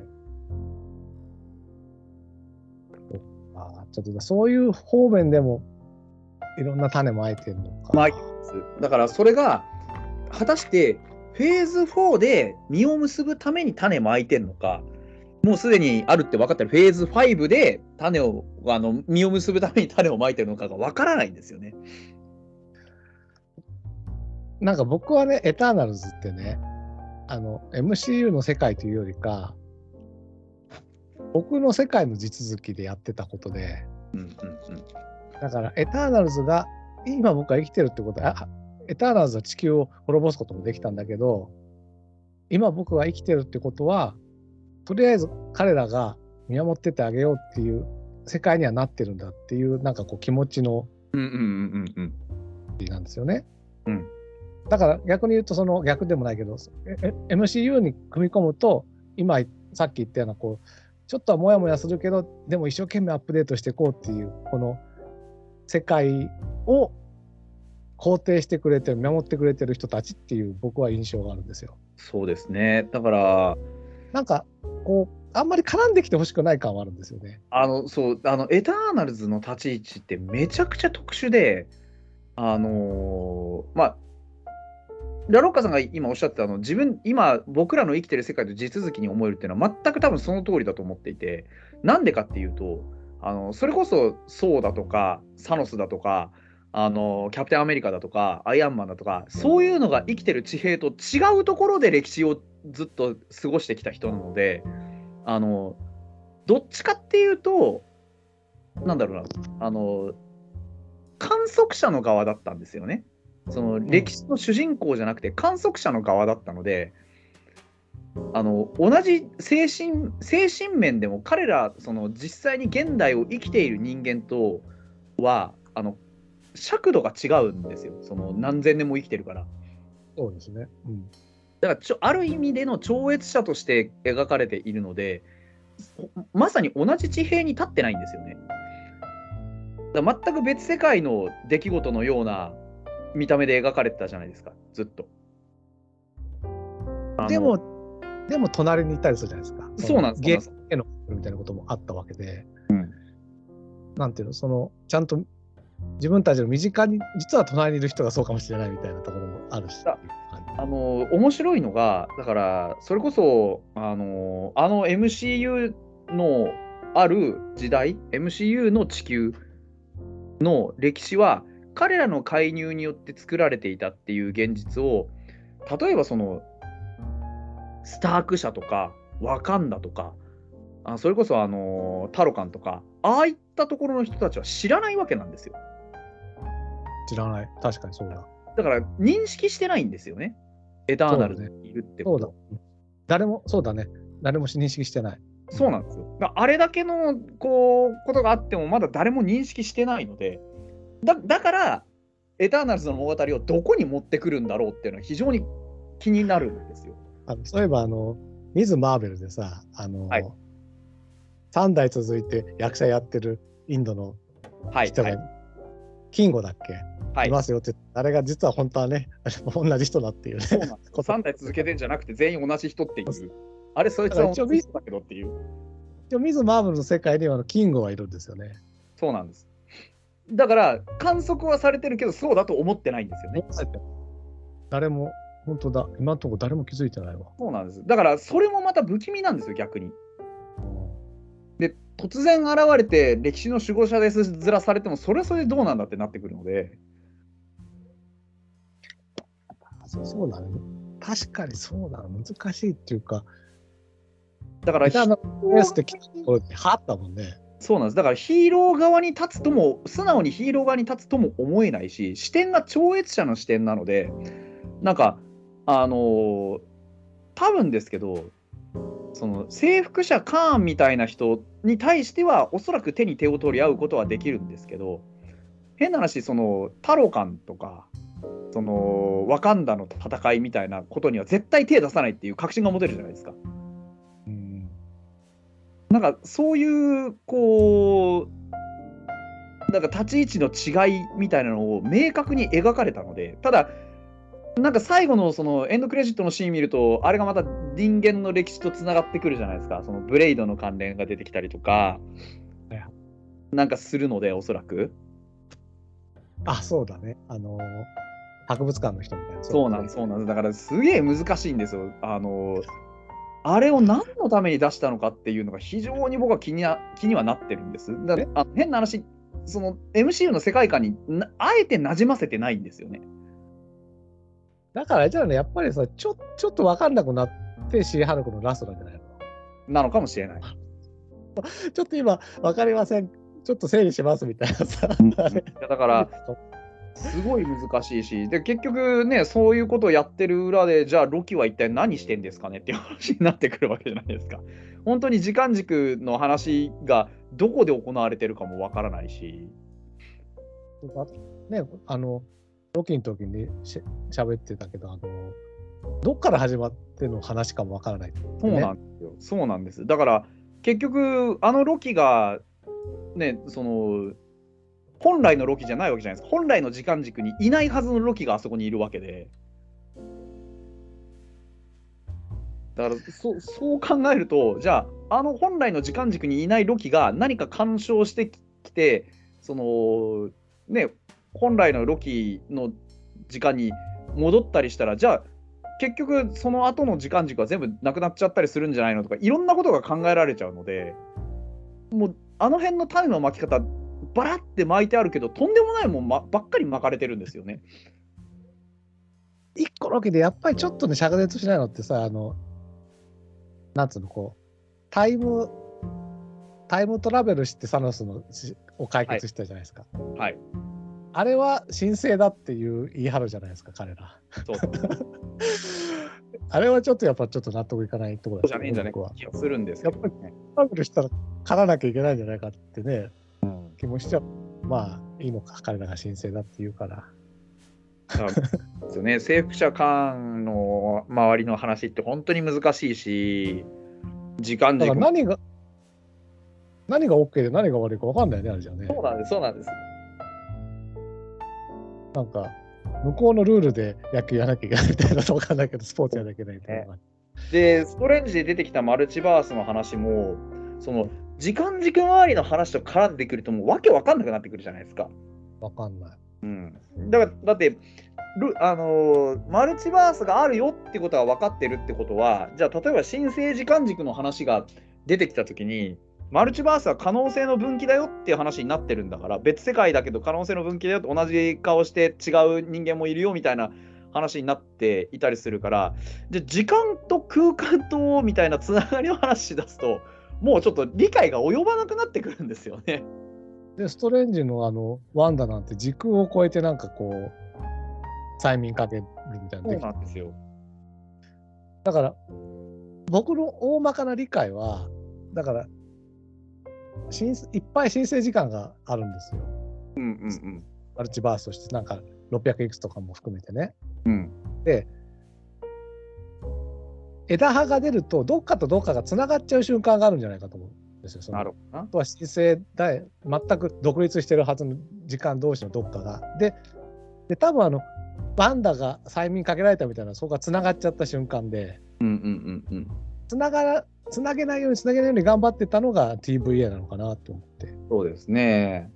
理解なんですけどね、一応。多分そういう一面もあるんだと思うんですよ。で今度そうするとじゃあそのねストレンジで出てきたあのい異空間をつなげる書みたいなのは一体どういう存在なんだとか困っ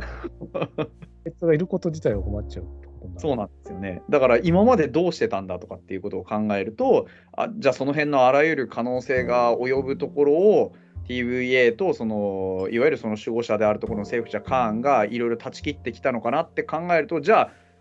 あのドクター・ストレンジはエンドゲームで、ね、500万通りだかなんだかの確率をどうやって見たんだとか まあいろいろ出てくるわけですよね。あれ TVA って一応崩壊したんですかあれ？だから一応あのあの描かれ方だと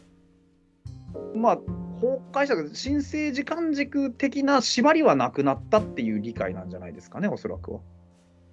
その後だったらだからアメリカ・チャベスが出てきてもおかしくはない。ないわけですよね。ね、で逆にそうなったからアメリカ・チャベスが出てきたっていう可能性もあるわけですよね。あるよね。うん。だからアメリカ・チャベスもいるし今度あれですよあの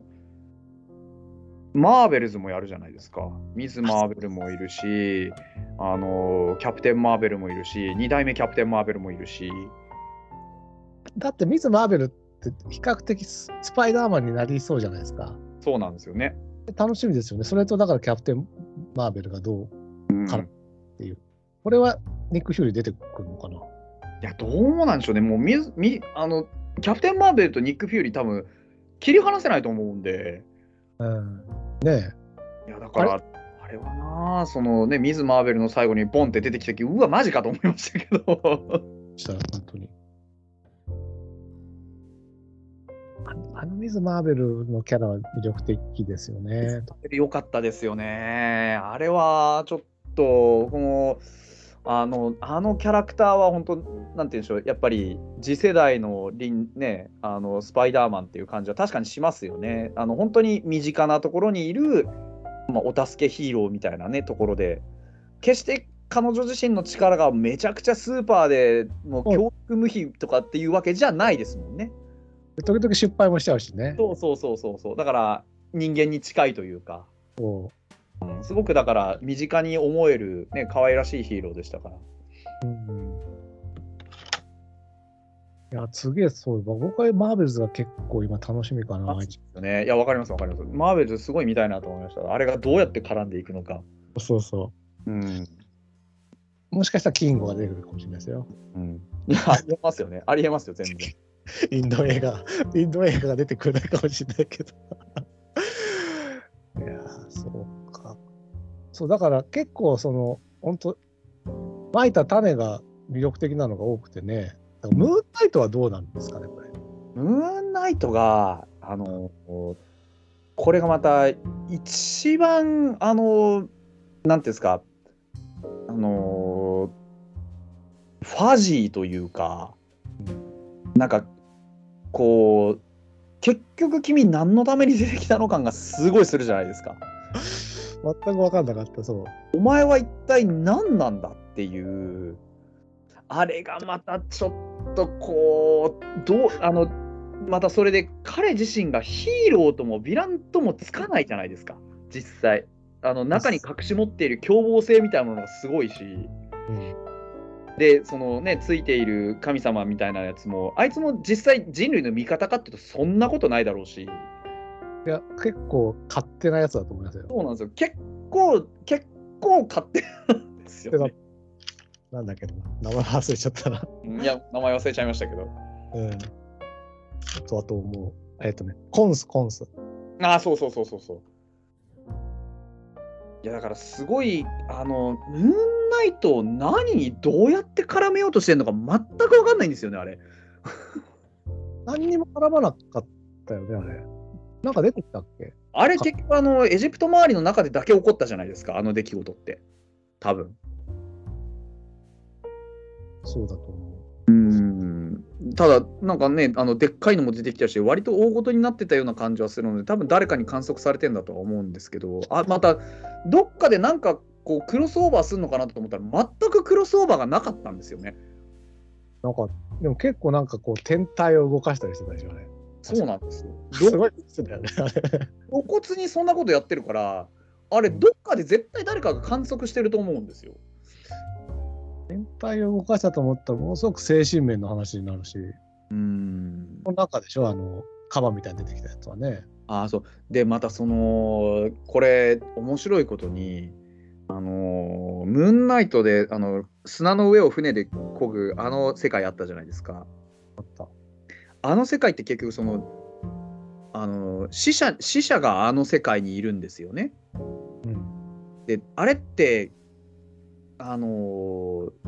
これは僕うがちすぎかもしれないですけどあの首里がハーブを飲んでうん見るそのブラックパンサーの儀式で見るあの臨死の世界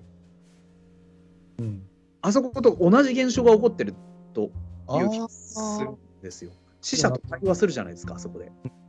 確かにそうかもしれない。多分あの今まで僕あの内面でのそのうん自分の中に例えばですけどその今回の首里だったら自分の中にいる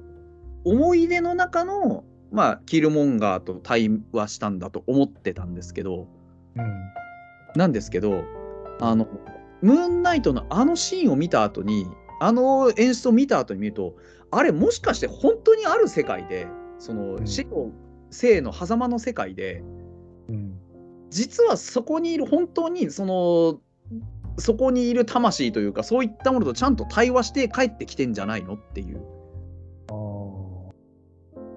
だから精神世界の話ではあるんだけどその精神世界って実は本当にあある世界でその内面の世界っていう意味じゃなくて精神世界っていう世界がちゃんとあってそこに飛んでってるんじゃないのっていうなんか気がしてきたんですよ。ああ、はあ、はあ、はいはいはい。だからそうするとあそこにキルモンガーが出てきたのは決して内面の話ではなくてうん。その首里の中にキルモンガーがいたから出てきたのではなくて彼女自身自身が言ってたじゃないですかなんであんたなのっていう言ってた。そんなに絡んでないよね、多分。そうなんです朝ワンではね。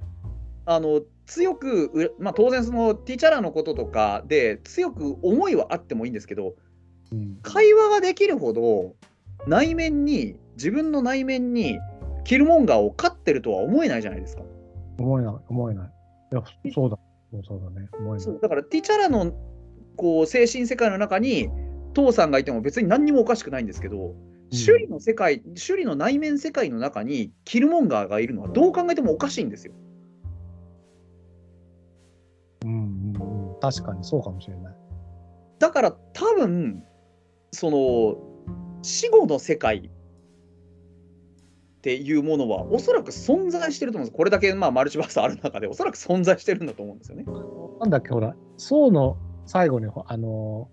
彼女が行く世界みたいなじゃないですか。はい、はい、死者の世界でしょ？っていうことだと思うんですよ。だからあれ多分地続きだと思うんですよね。はあ、はあはハーブ飲んでいく世界それもまたほらほらなんでそうなるかっていうとハーブ飲んでいくそのハーブってあの、まあ、DNA の話もなんかありましたけどでも基本はビブラニウムのあの影響を受けて育ったハーブっていう設定じゃないですか。あ、うんうん、そうですね。じゃあビブラニウムって何なのっていうとはるか太古の昔に地球に落ちた隕石なんですよね。そう。だから宇宙由来なんですよ。ああ、本当だ。だからそうすると今度あのーどこかにそういうなんていうんでしょうフラグ的なものがあるとしたらその宇宙のどこかに死者の行く世界があってそことつながるっていう話に多分なってくるような気がするんですよ。これで変な話3つ出たわけじゃないですか。あのー、宋のその扉の向こうの世界と。あれはい一応、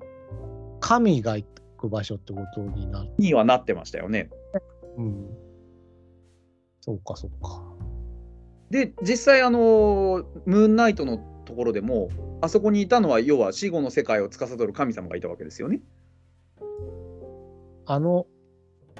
ロキの墓場みたいなとこだってね、もしかしたら仕事。の可能性もあるわけですよ。だから明確に死んだ後とかそのどこかに消えてしまった後の世界みたいなのがそこにはあるっていうことが3作にわたって示唆されたのでこれもう明らかにわざとそうだよだと思うんですよね。いろんななんかさだからさっきのロキの墓場ってどっちかっていうとこう自分が過去に断ち切ってきた自分みたいなところもあるじゃないですか。はい、なんかね。うん。だから、だったら今回はその怒りに怒りに狂ってしまった自分は捨てたかもしれない。そういうのはあああいう墓場にいるかもしれないしね。そうなんですよね。面白いな面白いというか大変だなこれいろんなとこにこうまあだからフラグをねあの撒き散らしているのでもう分かんないんですよね。何をどうしたらいいんだこれっていう。あのまあワンダービジョンでちょっとびっくりしてでファルコンウィンターソルジャーでお新しいキャプテンだけどちょっとアップデートしたみたいな。はい。あの辺は平心としては平和でしたよね、うんとっても分かりやすかったから。ロキからだよなそうかロキがまあ本当に。ロキが大変なことしてるんですよね。だからロキのせいで一気に世界観ブワー広がったので。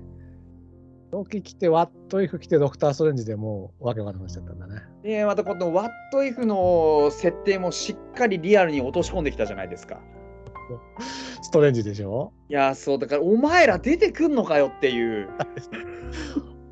あそっからどれだけ引っ張ってきたかと思ったよね。いや過去は来るわゾンビは出てくるわね。そうなんですよ。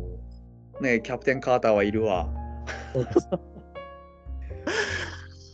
しかも出てきた瞬間全滅してるし。な なんだっけ？なんか俺を喋らせたら怖いとか言ったんだっけ？ねあれもひ、あれもね、あいつ、あいつでも本来は、あんな、あんな死に方しましたけど、あいつ本来はミュータントの中でも抜群に強い方なんで、だうんそれも含めても、いや、どうなってるのっていう。面白かったよねあそこって今ちょっと振り返ったらそうだあれめちゃくちゃ面白いシーンです。あれ、すごいシーンだったんですよ、あれ。黒人のキャプテン・マーベルがいてうん。あれだからあれかえっ、とあのワンダービジョンの時だっけはいはいはいはい。そうそうそうですそうです。え出てきましたよね。でそうそうキャプテン・カーターがいて。で、なんか。そう。でね、チャールズ・エグゼビアがいて、その、あれですよ、要は、X メンと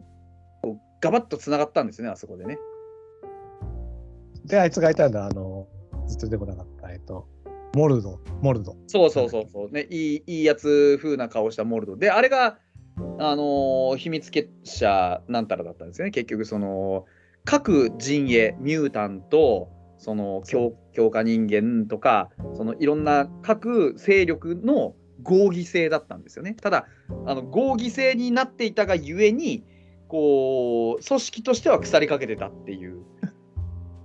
何も決められなかったっていうね。結構理想だけどね合議制なんてねなんですけどね、うまくいかないんですよね、ああやって全滅になっちゃうしね。そうですよまたあの各勢力の最強クラスの人間をバッタバッタ倒せるあのスカーレット・ウィッチどんだけ強いんだっていう。あそこはね確かにちょっと見てると辛かったけど今思い出すとす最高らしいですねいやすごいシーンなんですよね。まただからめちゃくちゃなんですよ。あのあもうあれもあのシーンが多分あの結構いろんなところでまたあの尾を引いてくるっていうのもだからどのどの MCU のフェーズ4はどこのどの勢力とってもなんかすごいフラグ1本ずつボンボンボンって追っ立てて帰ってきてるのでこれ本当に全部回収してくれるの？みたいな感じあるんですよね。まあ、だからああいうパンダみたいのがさい今一応見てるこの世界線の中に急に出てくる可能性はあるわけじゃない？あるわけなんですよね。ねまだあの白いビジョンの行方も分かりませんしね。あいつ何やってんだろういや、本当そうなんです。あいつ何やってんだよって話なんですよね。あいつだよ一向に出てこないねあれうん。いや生きてるはずなんですよ。理論上は生きてるんですよ、絶対に。ね色塗ってんのかね今わかんないけど、色振ってたらちょっと喜ぶんですけど、まあしてないだろうな。ただワンダは死んではいないん死んではいないんじゃないかと思うんです。だから自分で自分を封印しただけだと思うので、か。じゃないかなと思うんだよな。あんなんで死ぬかな。あれ死ぬ死ななそうなんだよな。で、だけど、あれじゃないですか、ワンダに関してはまだ、あの、ほら、あいつが残ってるじゃないですか。えーっと、あアガサ？そうそうそうそうそうそう、アガサが残ってるんですよ、普通に。そうだ。らあれが残ってる以上、当然ですけど、スカーレット・ウィッチ残らないわけないので、あアガサのあの、隣人の呪縛だけはちょっと解いてあげたい気もするしね。あれは面白いんでいいんですけど。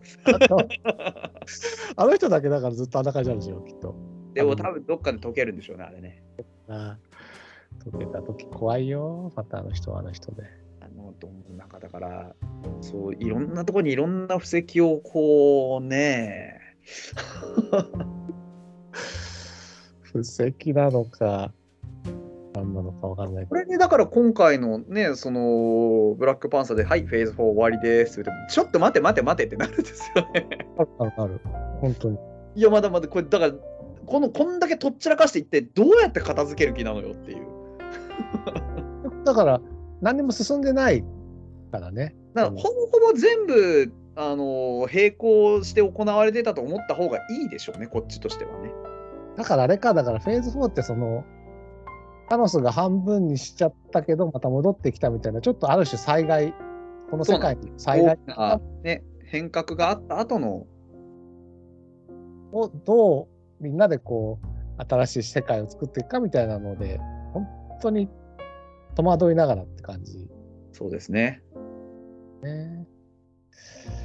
そうか。いや、でも本当面白かったな、フェーズ4って。いや、面白かったです。あの何が面白かったかっていうと、やっぱり、あの、ね、いわゆるスーパーヒーロー映画として、こう、作ってきた MCU の、このいろんな、ね、なんて言うんでしょう、その世界観を、こう、今度、畳み始めたじゃないですか、そのね、小さな内面の話にし始めたっていうのが本当にすごいなと思って。本当だね。内面が出てきちゃうぐらい内面の話してるから。うん。あと、シーハルクも結構僕は好きっちゃ好きなんですよね。あの、要はヒーローを弁護してくれる人でしょ？これ、あのすみません、奈良岡さん、一言白状するんですけど、全部見終わってないんですよ。そうなんだ。全部見終わってないんです。ただ、あのーちょっと見なきゃと思っているうちに、あのーブラックパンサーが来てしまったので、じゃあ、あの、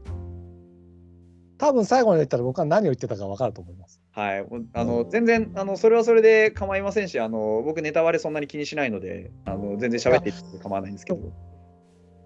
そうですか。じゃあもう言言わないでおきます。わかります。ありがとうございます。全然いいんですけど、そうなんですよね。あのいや、一つだけ気になるんですけど、アボミネーション出てきました。出てくる。ああ、出てくるんだ、やっぱ。そっか。うん いや、あのー僕、MCU に入るきっかけがですね、あのーまあちょっと人からの紹介だったんですけど、その人が僕に教えてくれたのは、あの、インクレディブル・ハルクは見なくてもいいって、しきりに言ってたんですよ。あれは違う。うん、確かに。言ってたんですけど、僕はあのーあえて見たんですよ。うん。見て、これ本当にいらん、あ、まあ、でもな、キャスト変わってるしなとは思ったんですけど、でもこのアボミネーションって絶対これどっかで出てくるでしょって思ってるんです、ずっと。うんうんうん。で、結局今の今まで出てきてないなって思ってたんで、あの逆にアボミネーション出てくるって聞いて安心しました。あれはみ、それはね、見たご褒美があると思いますよ。あ、本当ですか。ちょっとじゃあ、ちゃんと見よう。まだ、いや、いいな、これから見れるの。そうなんですよ。あれ、あの、でも、インクレディブル・ハルクは、あれ、僕、あれ、あのまま放っておくのもったいないなと思ってるんで、全然、あれ、あれ、MCU の最初の始まりで良かったなと思ってるんですよ、今。今ってうん。やっぱり、あそこから始まってるんだなっていうのは、その登場人物も含めて、まあ、当然、あの、マーク・ラファロじゃないんですけどね。あいつ今、失敗してんだろうなと思いますけどね。ラファローでよかったですよね。はい。だね。ううんん。マーク・ラファローも出てきますよ。本当。それは嬉しいな。ちょっと見たいな。腕治ったかな。腕怪我したんだっけ？あの、ほら、あれじゃないですか。あのーそれこそ、えっと、なんかインフィニティストーン使ったじゃないですか。ああ、そっか。そうなんですよ。だから、あれ以降、僕、腕つってるハルクしか見てない。腕つってあ、あと、あのーなんか、うまく人格融合して、なんか、あの、半額ハルクみたいになってるのしか見てないので、そうそう。わーっていうハルク見てないので、ああ、なるほどね。ほん本当の意味のハルクををあれ以来見てないんですよね。うん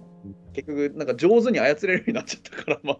そうそれはちょっとね、まあ残念っちゃ残念ではあるけど。まあでも、あれもまた一つ大事な姿だと思うんですよね。その、怒りのハルクというのを、ちゃんと理知的に抑え込める、そのね、うん。力というのをちゃんとコントロールできるようになるって、あれもまた一つ成長の描き方の一つだと思ったので、でその分、あの力とこう頭脳とうまく合わさったあの便利な超人が出来上がったっていう。確かまあ今回が便利かどうかはちょっとね、見てみないとわかんないですけどね。ねそれもとあ見ないといけないな。わかりました。ありがとうございます。じゃあフェ、フェーズ4で、でもこれ一番好きだわってみたいな、あります？ああ、でもどうでしょうね。僕、なんだかんだ言って今思い浮かべてみると、あのシャンチー好きかもしれないですね。僕ね、言おうと思ってたの。はいあ。一緒じゃないですか。あの、シャンチー底抜けに良かったなと思うんですよ、今。あの僕はあの先週、あの金座だっていうところのはいはい。キャストのスペースでもフェーズ4の話があって、はいはいそ。れはね、ワンダービジョンって言っちゃったんだけど、一番 僕ね、今、ここから1週間経って考えると、シャンチーじゃねえかって思ってるんですよ。いや、あのシャンチーが何が良かったって、あれ一本で MCU きちんと楽しめるのがいいんですよ。確かに。もうなんか MCU の要素をちゃんと全部つぎ込んであるんですね。で、あの初見の人もあれから入れば大体わかるっていう、あこういうやつなんだなっていう。確かに。いや最初のあのね、バスのアクションが最高ですもんね。そうなんですよ。めちゃくちゃいいんですよ。あの今回、ブラックパンサーで唯一ちょっと物足りなかったなって個人的に思うことは、アクションシーンなんですよね。うんうんうんうん。なんかよくあった、確かに。はい、あの縦的なシーンはすごくかっこいいものはあったんですけど、なんか割とちょっとこうこじんまりとしたというか、チンマイズなんか辛かったよ、結構。ぴょんぴょん、あっち行ったりこっち行ったり飛ぶたりしてたシーンなんか特に。うん。なんかなんて言ったらいいんだろうな、こう、アイアンハートとか、ね、ブラックパンサーとかい,、たら、もっとこうなんか、でかいフィールドでやってほしかったなっていうのが 個人的には。まあ、船、最後船の上か。うん、だからあれがもったいないとは言わないんですけど、うん、なんかああの、まあ、アイアンハントのお披露目なので、まあ、あれぐらいがちょうどいいっていうのもあるのかなっていうのはあるんで、あので、やっぱブラックパンサー1のさ、はいあのスケールでさ、いや、最後そうなんですよ。ね。で、ああ、負けちゃうかなと思った時に M バックが来るみたいなさ。そうそうなんですよね。なんか、で、結局、なんか、一番のクライマックスは1対1の戦いになっちゃう。はいはいはいはい。あれ、そういえばさ、結構ガクって貫通させられてさ、修理。はいそうですあれ、ね。どっちで治ったのかな？あれ結局、あのーブラックパンサーとして覚醒したときに肉体そのものが強化されたあの描写あったじゃないですか。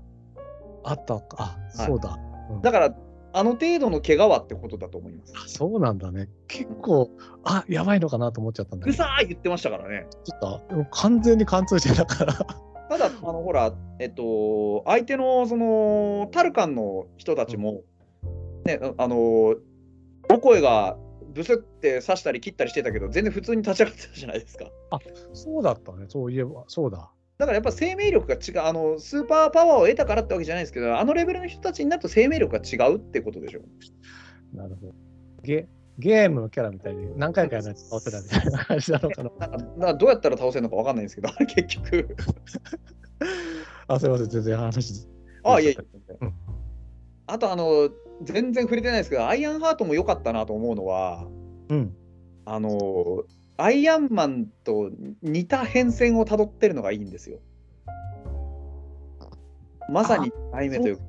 あ、本当だ。だってね、自分の、自分の発明がちょっと悪い方に。そうなんです、そうそうそうなんです。であの、ちゃんとそこをトーレースして、なおかつ、あのマーク1、最初のあのアーマーはここ結構不完全で、お手製で、あそうだダッ。サい出来なんですけど、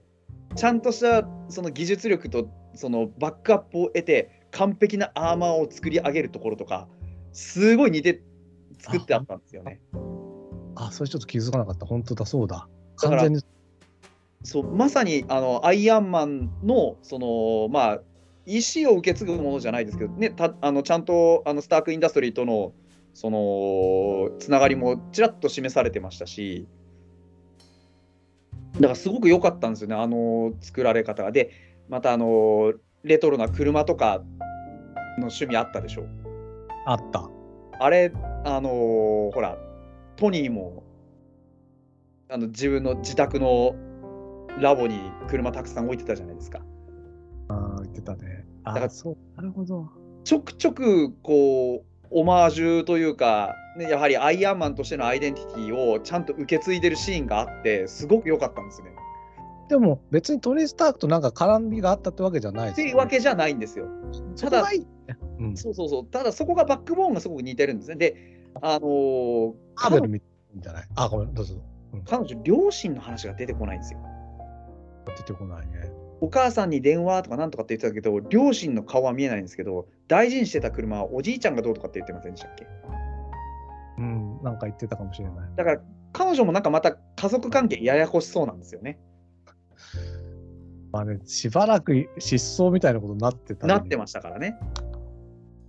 だからその辺も含めて、多分これからアイアンハートで描かれるんだと思うんですけど、あれだよね、あの、スパイダーマンの友達たちが行ってる大学に行ってんだよね、あれ。だったはず。確か MIT って言ってたような記憶があるので、あ、ここにもしかしたらあの2人いるかもとか思ったんだけど、そうなんですよね。あーだからちらっとどっか出てくる可能性だってありますからね、ネットとね、あれ。うん、出てきてほしい。うんまあでも出てくるとあの切ないシーン思い出しちゃった。いや、そうなんですよね。あれがね、ただ、あれがまたね。そう、まあ、スパイダーマンは得てして孤独になるんですけど、うん、まあね、確かに、だから最初から気づくべきだったんですよね。ああの、MCU のスパイダーマンは最初から物を得すぎているっていう。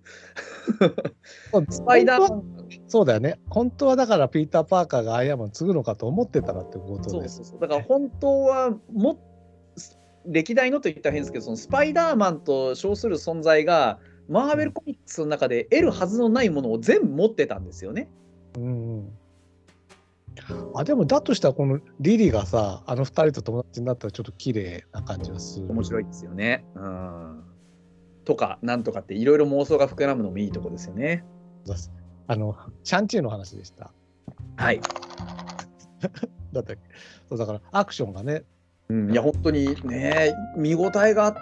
すごく面白いし、話も、その、ちゃんと起承転結、あの中で完結するし、まあ、ちょっとそのね、謎は残しつつっていうところもあるけど、やっぱ、あの、テンポのいい、こう、なんだろう、小ボケを挟んでいくじゃないですか。あのあのなんだっけあのえっと偽テンニングスのやつとかねはいはいはいとか。面白かったねあれ。ねあれ良かったですよね。お前こんなとこにいたんかっていう。で、ちゃん、ちゃんとその、ちゃんとし彼もバックボーンもちゃんと描いてくれたのも良かったし、ねあとカラオケも面白かったし、で最高カラオケ。あれ良かったですよ。でカラオケウォンの虜ですよ本当に。うんだから、うんあのーウォンがね、ソーサラースプリームなんですよね、この世界ではね。そうそうそうなの。だから、あくまでドクター・ストレンジはドクター・ストレンジなんですけど、こあのソーサラースプリームとしてのその思考の魔術師としての、あの存在はウォンなんですよ。だからそこもまた妙味がありますよね。この前金額でさはい。このあのアベンジャーズのとか MC の世界での最高のヒーローはウォンだって僕は訴えたのに全然響かったですよね。もんだんだけどな、あの、うん、と思うんですよ、本当に。面白いんですよね彼の存在が。あの彼がいろんな物語をつないでるじゃないですか地味に。でまたあのどこに出しても面白いのずるいんですよね。でもさ、どこにも出てきて、ある程度印象を残すってことは、ちょこちょこ助けてくれてるってことでしょ？そうなんですよ。彼にできる範囲でいろいろやってくれてるっていうことだと思うので、ね、うん、だからいろんな世界をある程度観測しているしある程度そのふなんだろうめちゃくちゃ深入りしない程度にあの存在をちゃんと分かっているんですねいろんなものの。ですよ。うん、なんか面白いなと思いますね。ね、本当シャンチーは魅力的だったしね。まあ良、かったですね。何戦ってんだと思った時はあったけれども。はい。でいや僕がねシャンチーだなってベストが思ったのはそういう面もあるんだけどあのラストのさあの妹が新しいテンリングス作ったじゃないですか、はい。はい。あれがねやっぱりこうスパイダーマン以降のアップデート的なところを実は前半でも垣間見せてたってことだと思うんですよ。はいはいはいはいはい。タッチってすごくカタルシスもあって爽快で見れてで最後にまあテンディング潰すと思ってでもじ自分なりのやりますせみたいな妹がうん女の子やりますせっていう、あの感じがやっぱりフェーズ4の本当にこう革新的な部分じゃないかと思ってそうですね。うん。まああのわざとそう作ってるのはあるんですけど、やっぱり意図的にこう女性だったり、ね、あの圧倒的に女性ヒーロー増えたじゃないですか。増えた。うんだからそういうところにこうね今までの価値観をひっくり返そうというかその今までのヒーロー像っていうのにあえて挑戦してる節っていうのはもうあの明らかに見られますもんね。だってこ特にスパイダーマン以降なんかミズ・マーベルもそうだしシー・ハルクもそうだし今回ブラックパンサーだってシュリーが主人公だからですね。女性が多くなってきた。多くなってきましたね。だからその中で今度男性のヒーローは割と闇落ちしてるっていうね。そうヒーローって言えないやつばっかりでも問題ともそうだし。ですよね。ドクター・ストレンジもあの低たらくですしね。ホークアイだってもうあれ移行したみたいなもん。そうですね。崩壊も2代 ,2 代目に引き継ぎもね、あの 心の傷をどうやって埋めたらいいんだから始まってですからね。で、スパイダーマンは何もかも失ってしまったし、えー男性ヒーローはひたすら奪われてますからね。だから、シャンチー頑張らないとダメだね。うんシャンチーだけじゃない？こシャンチーだけだと思います。割割とあの明るくいられるのシャンチーぐらいで。ね、なんだったらそうだって結構な悲しみを背負ってますからね。う。いそうは、あの、子育てもしなきゃいけないから、今いやそうなんですよ。もう子育てをすることによって全ての寂寂しさを紛らわしてるまでありますからね。あでも本当にそうだ。あの、さす最初の方に言ってたけど、本当に喪失の話でが多かった。そうだから、ねあのただ喪失な話ではあるんですけどその穴埋めはその100%じゃないけどやっぱりこう何かしら得たものっていうのもちゃんとあるっていう描かれ方をしてるのは僕は良かったなとは思いますよね。だからシャンチーだってお父さんを喪失してるけれども、そこから新たなアップデートがそうですね。うんうん、それをまあ乗り越えてっていうとちょっとなんかチープな表現あんま好きじゃないんですけどやっぱりそのことがあることによってまた一つこう人間として大きくなるというかそういうことをちゃんと描き出したというかまあ誰しもやっぱり人間生きてたら悲しみを背負うんですけどその背負った悲しみとどう向き合っていくかっていうところにちゃんと物語を作ってあるっていうのはうまいなとは思いましたね。あとトニー・レオンだよ、シャンチーね。いや本当に。あれ、あもうす、うわ、トニー・レオンだと思ったもんな。あで最初なんかこうどんどんなねなんかこんなとこになんか無理やりアジアをねねじ込んできやがってとか思ってたんですけど見てみたら結構面白いじゃねえかこれってなって、ロックであんま惹かれなくてね。うんはいそうなんですよあの事前の段階ではこいつなんでこんなとこに出てくるんだろうなと思ったんですけど実際こう見てみると結構面白くて 普通にあこれいいなってなりましたもんね。だってすごかったよ。バスのアクションあって。バスのアクションはもう、あれは、もうま、でも本当まさにアジアの映画の作り方でしたよね、あれはね。で鉄筋、こなんだ、鉄筋のなんでこはいはいはいはい。ね。う、あって、で、ちょっと過去に戻ると、昔の本当、チャイナアクションみたいなさ。本当にそうでしたね。まあ、古き良きじゃないですけど、本当、あのーね、本当、本当、まさにチャイナアクションですよ。ああいうのをきちんと踏襲してね。うん。だから、すごいリスペクトを感じる作りだったし、90年代来てた人間にはたまんないとこばっかりだね。ね。うん最後、竜出てくるしね。そうなんですよね。で、また、あの、ちゃんとその、あの、父を乗り越える話でしたし、また、あの、普通にテンリングス、テンリングスがその、あの、なんですか、あの腕はめっちゃかっこいいんですよね、あれ。あれ、めちゃくちゃかっこいいんですよね。で、基本が体術があるじゃないですか。うん。で、あの、ちょっとの、そのね、例えば、あの、トニーのアーマーもかっこよかったんですけど、やっぱああいう、いにしえの道具がこう、シャララってなって、このあの、強いの、ちょっとあれ憧れるなって感じありましたもんね。あれいいよね。あれちょっとグッズでも欲しいみたいな。あの、仮面ライダーじゃないけどさ。いや、わかります、わかります。すごいいいんですよね、あれ。うんだから、もしこのね、フェーズ4、5って続いていく中で、またアベンジャーズ的なものがこう結成されたときに、ずらって並んだら、やっぱりみんなかっけえんだろうなと思いますもんね。このシャンブラックウィドウとかシャンチーの頃ってさ、比較的コロナがまだ流行っなんだろう、こう、どうなるって感じだったから、うん、まあ、劇場でもやってたけど、配信メインな感じ。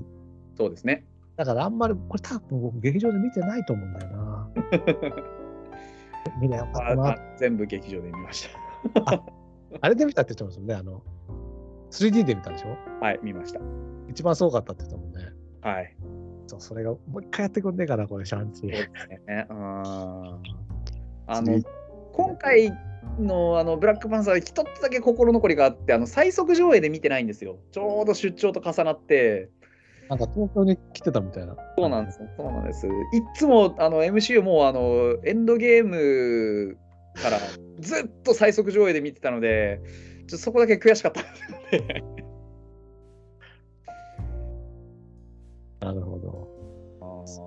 そう思い出した、シャンチーでさ、あのほら、だからはいあの、お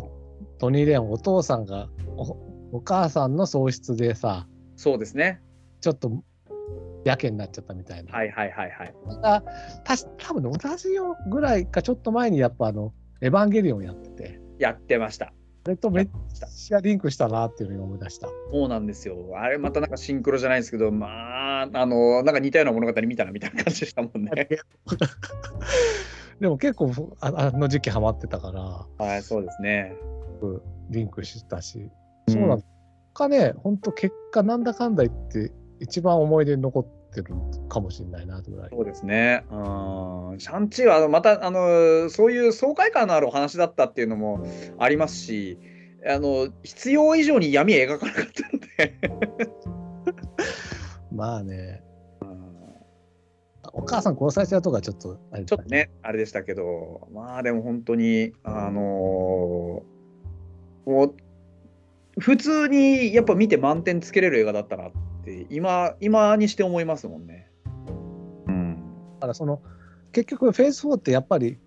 ヴィランヴィランしヴィランヴィランって言うかもだけどああヴィランだっていうのはみんな出てこなくてねうん。いろいろ工夫してるんだけれどもその中でもヴィランではないしなんだろう本当の悪役ではないけれどもそうでね。ですも倒さなければいけないっていうこのそうそうそう。あの、絶対悪がいないんですよね。そうそうそうそう誰がどう見てもそれはダメでしょっていう人いないんですよ。いないですよ。うん。だからそう見える人で誰だろうと思ったら本当にあのブラックウィドウに出てきたあの何でしたっけ。あいつあいつぐらいで。あいつはでもフェーズ4の時代の人間ですからね。そうなんですよね。だからそれぐらいでほんもうあとはほとんどもうなんかねあの本当今ララコさんがおっしゃったビランビランしてるようなやつはいないんですよね。いないうん。あとキングなんか人人対人というか。そうねそうそう本当にそうな感じだったなと思いますね。だから人間の物語なんですよね。ヒーローなんだけど、人間の物語。ちょっと他の人よりスーパーパワー持ってますみたいな。そんな感じですね。うん、ラバンド・サンダーの一応ヴィランだけどゴアだってさまあだってね、そうそうなんですよね。切ないんだよね。結局だから、娘さえ生き生き返ってくれればっていう思いだった。うん。いつの間にかなんかね、その神殺しみたいになってね。最後にそこにたたどり着くところがやっぱり見事だったしね。うん、面白かったですね。いや、素晴らしいな。はい。で、今日もうあのさ、序盤の方で、その、首里の立ち位置っていうのをちょっと理解したことで、はい。結スストンと落ちました、僕はブラックパンサー。うんあのブラックパンサーをどうやって畳むかっていうのをその、まあ、ティチャラの物語をどうやって畳むかっていうのすごい苦労したと思うんですよね。うんうん、その中で安易にあの首里をそのまま二代その初代のコピーとしてのブラックパンサーにしなかったのはやっぱりなんていうんでしょうその英断だったというつもりはないですけど正解だよなとは思いましたね。うんあのままコピーだったらなんかその何も意味なくなっちゃうので首里としてのブラックパンサーブラックパンサーとしての首里というかそういったものをちゃんとこう描いたのは良かったなと思いましたね。ただの絶対的な王様のその成り行きでなっていくものではなくて自分でどうやって自分の生き方を決めるかっていうとこにちゃんと選択をしたのはすごく偉かったなと思いましたね。どうやっでも王様になるには戦わなきゃいけないのにどうやって首里でやるのかなって僕見る前は思っててね。うんでもそういうか展開じゃなかったんだよ。ところがなねうん、ただただ受け継いでいくのではなくって一旦受け取ったものをどうするかをちゃんと決めたんですよね。うんうん、科学者であるがゆえにその死んだ人間が、ね、あの何かに干渉してくることなんてないっていうこととも向き合いましたしでも最後にやっぱり儀式はやったわけじゃないですか。で蹴りはつけたんですね自分の中の気持ちに。だそれは科学者としての首里じゃなくてあの人間としての首里がそうさせたんだと思いますしうんらその辺の書き方はすごく丁寧だったなと思いますね。ただあの物語的な意味で言うとうん別に突出して何かあの大きなあの役目があったというわけじゃなくってもう単純にあのなんだろう根底にあるのはティーチャーライを永遠にだったと思うんですよね。うんだからねやっぱりワカンダフォーエバーなんですよね。うんうん、いや、本当苦労した感じする。ちょっとだから、ラモンダが、えっ、と、オコエの役職切るとことか、ちょっとストーリーのために感情の起伏を大きくしてるな、ぐみたいなところも見えたっちゃ見えたんですよね。そうですね、うん、だから、ただ、まあ、あのちゃんとその違和違和感ない程度にあのきちんと組み込んではあるんですけど、やっぱりああいうシーンは必要だったんだろうなとは思いましたよね。だから、すげえ苦労したなっていうふうに僕も、見てとても難しかったと思いますけど、あのちゃんとしてたらどんなストーリーだったのかなっていうのはちょっとすごくそれはそれで知りたいですよね。ねうんまあ、でも、いずれにせよ、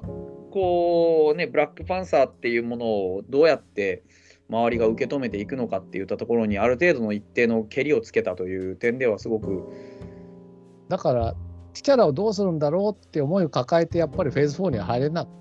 見る方もそうだし、作る方も入れなかったってこと、そうなんだ。そうですね。うん、だから、ああいうふうに収めてくれると、まあ、こっちとしても見やすくていいなとは思いましたね。あの変にあの大げさに演出することなく、淡々となくなったものはなくなったんで、なくなったことを受けて周りの人がどうしたかっていうのはこういうことですっていうのを描いてくれたのが良かったなと。なんか変にあの追悼的な出来にしなかったのはあの良かったなと思いますね。あと、まあ、ヒーローだって人間だし、うん、こうあるっていうことも、まあ、提示できたってことです。本当そうですね。うん、思います。うんだ大きく背負ってもさ、こうやって早く亡くなったやつってしまうこともあるし、やっぱり今生きてる人の中で、ちちょっとずつアップデートしてやっていくしかないってことですよね。そうですね。うん、いや、本当そうだと思います。だから、あの死んだ人に過剰に引っ張られるのも当然良くないですけど、死んだ人をどういうふうにあの扱うかっていうことに関しては、今生きてる人が一生懸命考えて出た答え以上のものはないんだなっていう、そう思う。みんなその話だった。本当に。かなと思いましたね。そうだ。だから、ブブ最初はブブラックウィドウっていう大きい喪失をどうするかって話で、そうでしたね。で、最後に、チチャラを、まあ、喪失チチャラを失った今どうするかっていう話で。ほんそれもまた本当にあの現実とリンク、ね、するっていうのは、ね、難しかったと思いますね、すごくね。いや、本当、作る側の苦労ったら、あれ、多分見てる側の苦労の何億倍もあると思うんですよ、本当。まさかね、前作の主演が、あのね、じ次回作撮る前に死んじゃうとは思ってませんからね。うん。だから、でも大変なことやってるのにね。そうですね。うんうん。全くもって書き直すのはすごく難しかったろうなと思うんで、それに関しては本当によくやってくれたなって、いまず一つ完成させてくれたことがいいことだったなっていうのは思いますね。だから、アントマンでまた爆発するかもね。アントマン、ものすごく期待していて、あの何に期待するかっていうと、やっぱりあのここまでこうやっていろんな喪失を描いてきて、フェーズ4はこうやこういう物語、まあ、全体的に正直暗かったと思うんですよ。うん。暗かった。もうお祭り騒ぎ的なことってほとんどなかったんですけど、今度あの打ち上がるそのアントマン、クアンタマニアは、おそらくあの大花火を上げることになると思うんです。あのうん。大々的に政府者カーンが出てきて、うんそこがもう大ボスなんだっていう話におそらくなんじゃないかと思ってそのその悪の存在ということではなくて立ち向かうべきテーマとしてこいつの言ってるこれにどうやってけりをつけていくかっていう話におそらくなると思うんですよ。そうね。だって、サノスだって言ってることは半分わかるなって感じそうそうあのサノスも結局あの本当に実行しちゃったからああいうふうになりましたけど、うんあのー言ってることとかやってることとかそういうこと自体が全く理解できないかっていうとそんなことないので、はいただお前はなんでそんなね、あのーどこ目線なんだっていう話ではありましたからね。消えるかもしれないぞってことだったのね。だから、そうやって考えると、あの今度の政府者カーンっていうのは一体どういうね、これだけ、それこそ、あのフェーズ4に入りましたよの開幕と同時ぐらいに出て出てきて、で、ようやく、そのフェーズ4のフィナーレとともに現れるこの感じ、ね、サノスの匂わせと似たようなものを感じますから、うん。だから、ここからどういうふうにね、この広げてとっちらかった風呂敷をどうやって畳んでいってくれるのかっていう。畳むのは相当先ですけどね。うんな何年って言った ?2025 年って言った？あの、そうですね。ね、新しいやつ。はい。だから、またこうね、どう、ここまでいろんなものが、我々のいろんな疑問に一つずつ答えを出してくれるシーンになってくるかと思うんですよね。ここまではもうただただ疑問をばらまいてきましたから。今日、今度こそ答えがと思っても、どんどん疑問だけが増えていくっていう。ここまで大きくほじくり返して、これどうすんの？この掘った穴の、この土はどうすんですか？みたいなね。ところでしたからね。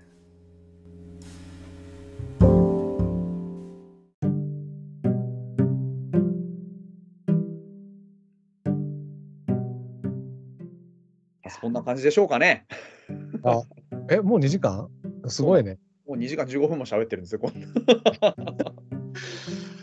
やいや、なんですけど。ありがとう。すげえ楽しかった。いやー本当にね面白いやっぱりあの野球の話しててもそうですしこういうね話しててもそうですけど同じレベルで物事を話せるっていうのがどれだけありがたいかってことですよね。そうね。全部見てないと話せないからね。なんですよね。いないんですよこの僕の周りにですね MCU を全部見ていやーあれよかったねって言える人がいないのでシャンチーやったらめっちゃ嬉しかったわい。や本当面白かったなもう今あの全然あの MCU 見てないけどこの MCU 語りたいラジオ聞いてるよって人にぜひ見てほしいですね。ほんと。うん。あの入るきっかけにしていただきたい。で、あのどこから見ろとか言わないですもん。なんか好きなもん見て、好きなだけ追いかけてくれればいいと思うんですよね。うん今回のでもさ、特にスパイダーマン以降って、それだけ見ていいやつばっかりじゃないですか？だと思うんですよね。うん、まあのアアベンジャーズ周りの話だったら、どっかで何か欠けてると、あのこの人がなんで出てきたのかわからないってことたくさんありましたけど、あ今のところそんなことないですからね。ない。うん、なので、まあ、あのぜひ 見てほしいなと思いますけれども。はい。そうですね。そしたら、あのーそろそろはい。お仕上げにしたいかなと思いますので、あの何か告知事項でもあれば、あります？あだろうな。えっ、と、じゃあ、まあ、カープキャスト NC っていうのをに、まあ、最近ちょっとね、準レギュラー的にしか出てないんですけれども、やってます。あとは、じゃあ、シネマアクティブ東京支部のポッドキャストっていうののワンコーナーに僕出てますので、はいはい。結構いろんな映画の話をそっちでしてますので、ぜひ。とあと、じゃあ、さっき言った金座座、えっ、とね、不思議だけど金座座っていうポッドキャストの、えっ、と、ツイッターのアカウントがあって、そこをずっと探していくと、フェーズ4の話だけをしたスペースがありますんで、あスペースなるほど。ツイツイッターのスペースがありますんで、そこは1ヶ月ぐらい、あと3週間ぐらいあると思いますので、よろしかったら。パトレイバーの話なんかもしてましたね。金座のね。昔してたのかなはい。ミズ・マーベルの話とかもしてますし、なんかあのーそう、結構、あの、金座座はいろんなそういう話してましたね。うんあの、ポッドキャストで聞けるので、ぜひ。あ、そうですね。で、そのフェーズ4のやつだけは、まだポッドキャストになってないんで、そうなんですね。スペースの方だと思うんですけど、ななんだかんだ言って結構喋っちゃいましたんで、そっちの方よろしくお願いします。すいません、ありがとうございました。はい。カープキャスト NC というか、この間の回めちゃくちゃ面白かったですね。あれね、あれ、急にさ、当日やりますって言うから、全然みんな出なくて、結局、対マンで話してましたもんね。そうそう、でもあっちの方が良かったんだよね、結局。あれめちゃくちゃ面白くて、あの、界隈騒然としてましたよ。まあ、あの、ブルペンの話とかでしょ？いや、本当にブルペンの話と N 村 S 生の話とか。そう、あの人、なんか、ま、わかんないけど、また出てくれるんじゃないかという話なので話、ですよね。いや、N 村 S 生の話は、もうそれ話しちゃうんだっていうのめっちゃ面白かったですしね。ぜひあの気になる方はカープキャスト NC、これはあのポッドキャストで聞けますし、はい、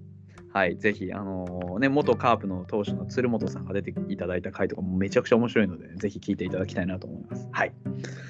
というわけで、えーえーフォックストロットのいろいろ語りたいラジオ、本日はね、あの MCO フェーズ4語りたいラジオということでお送りしようかなと思っておりますので、はい、あのーよろしくお願いいたしますということで、まあ、また今度、あの5ですか。次公開されるのはいつだ？多分2月でしょうね。2月か。2月にクランタマニアか。はい。じゃあ、そこまで またいろいろ悶々と溜め込みながら、僕はちょっとまずシーハルク見たいと思います。あと、ウェアウルフ・バイ・ナイトっていう、あれ、あれ MCU なんすね、あれね。あれもかなり面白かったですね。あれも、ああれ全然ノーマークだったんですあれ、なんかマーベルのあれで出てて、あれこれマーベルなんだと思って。あのね、ま、ほとんどか関わり、か今んとこ関係ないけど、一応 MCU シリーズのそうそう、だから、あの、マーベルのレーベルで出てるから、あれ、そこで出すんだと思って、あれ、あれ僕、個人的にディズニーかと思ってたんですけど、いや、違うんですよ。MCU の。いや、そうなんです。だから、あれも、あとチェックしとかないとなと思っております。はい。これもなかなか面白かあの、50分くらいかかりますんで、これは。そうなんだ。わかりました。ちょっとそれ、見ておきたいなと思います。はい。というわけで、あの、2時間20分にわたって、えー やっぱりこう、あれですね、あの、終わりがない感じで撮ってよかったですね。そうですね。大体こんな感じで、あの、またラロカさんとお話できればなと思っておりますので、はい。本日はどうもありがとうございました。ありがとうございました。はい。それではまた次の機会にお会いしたいと思います。さようなら。はい。OK です。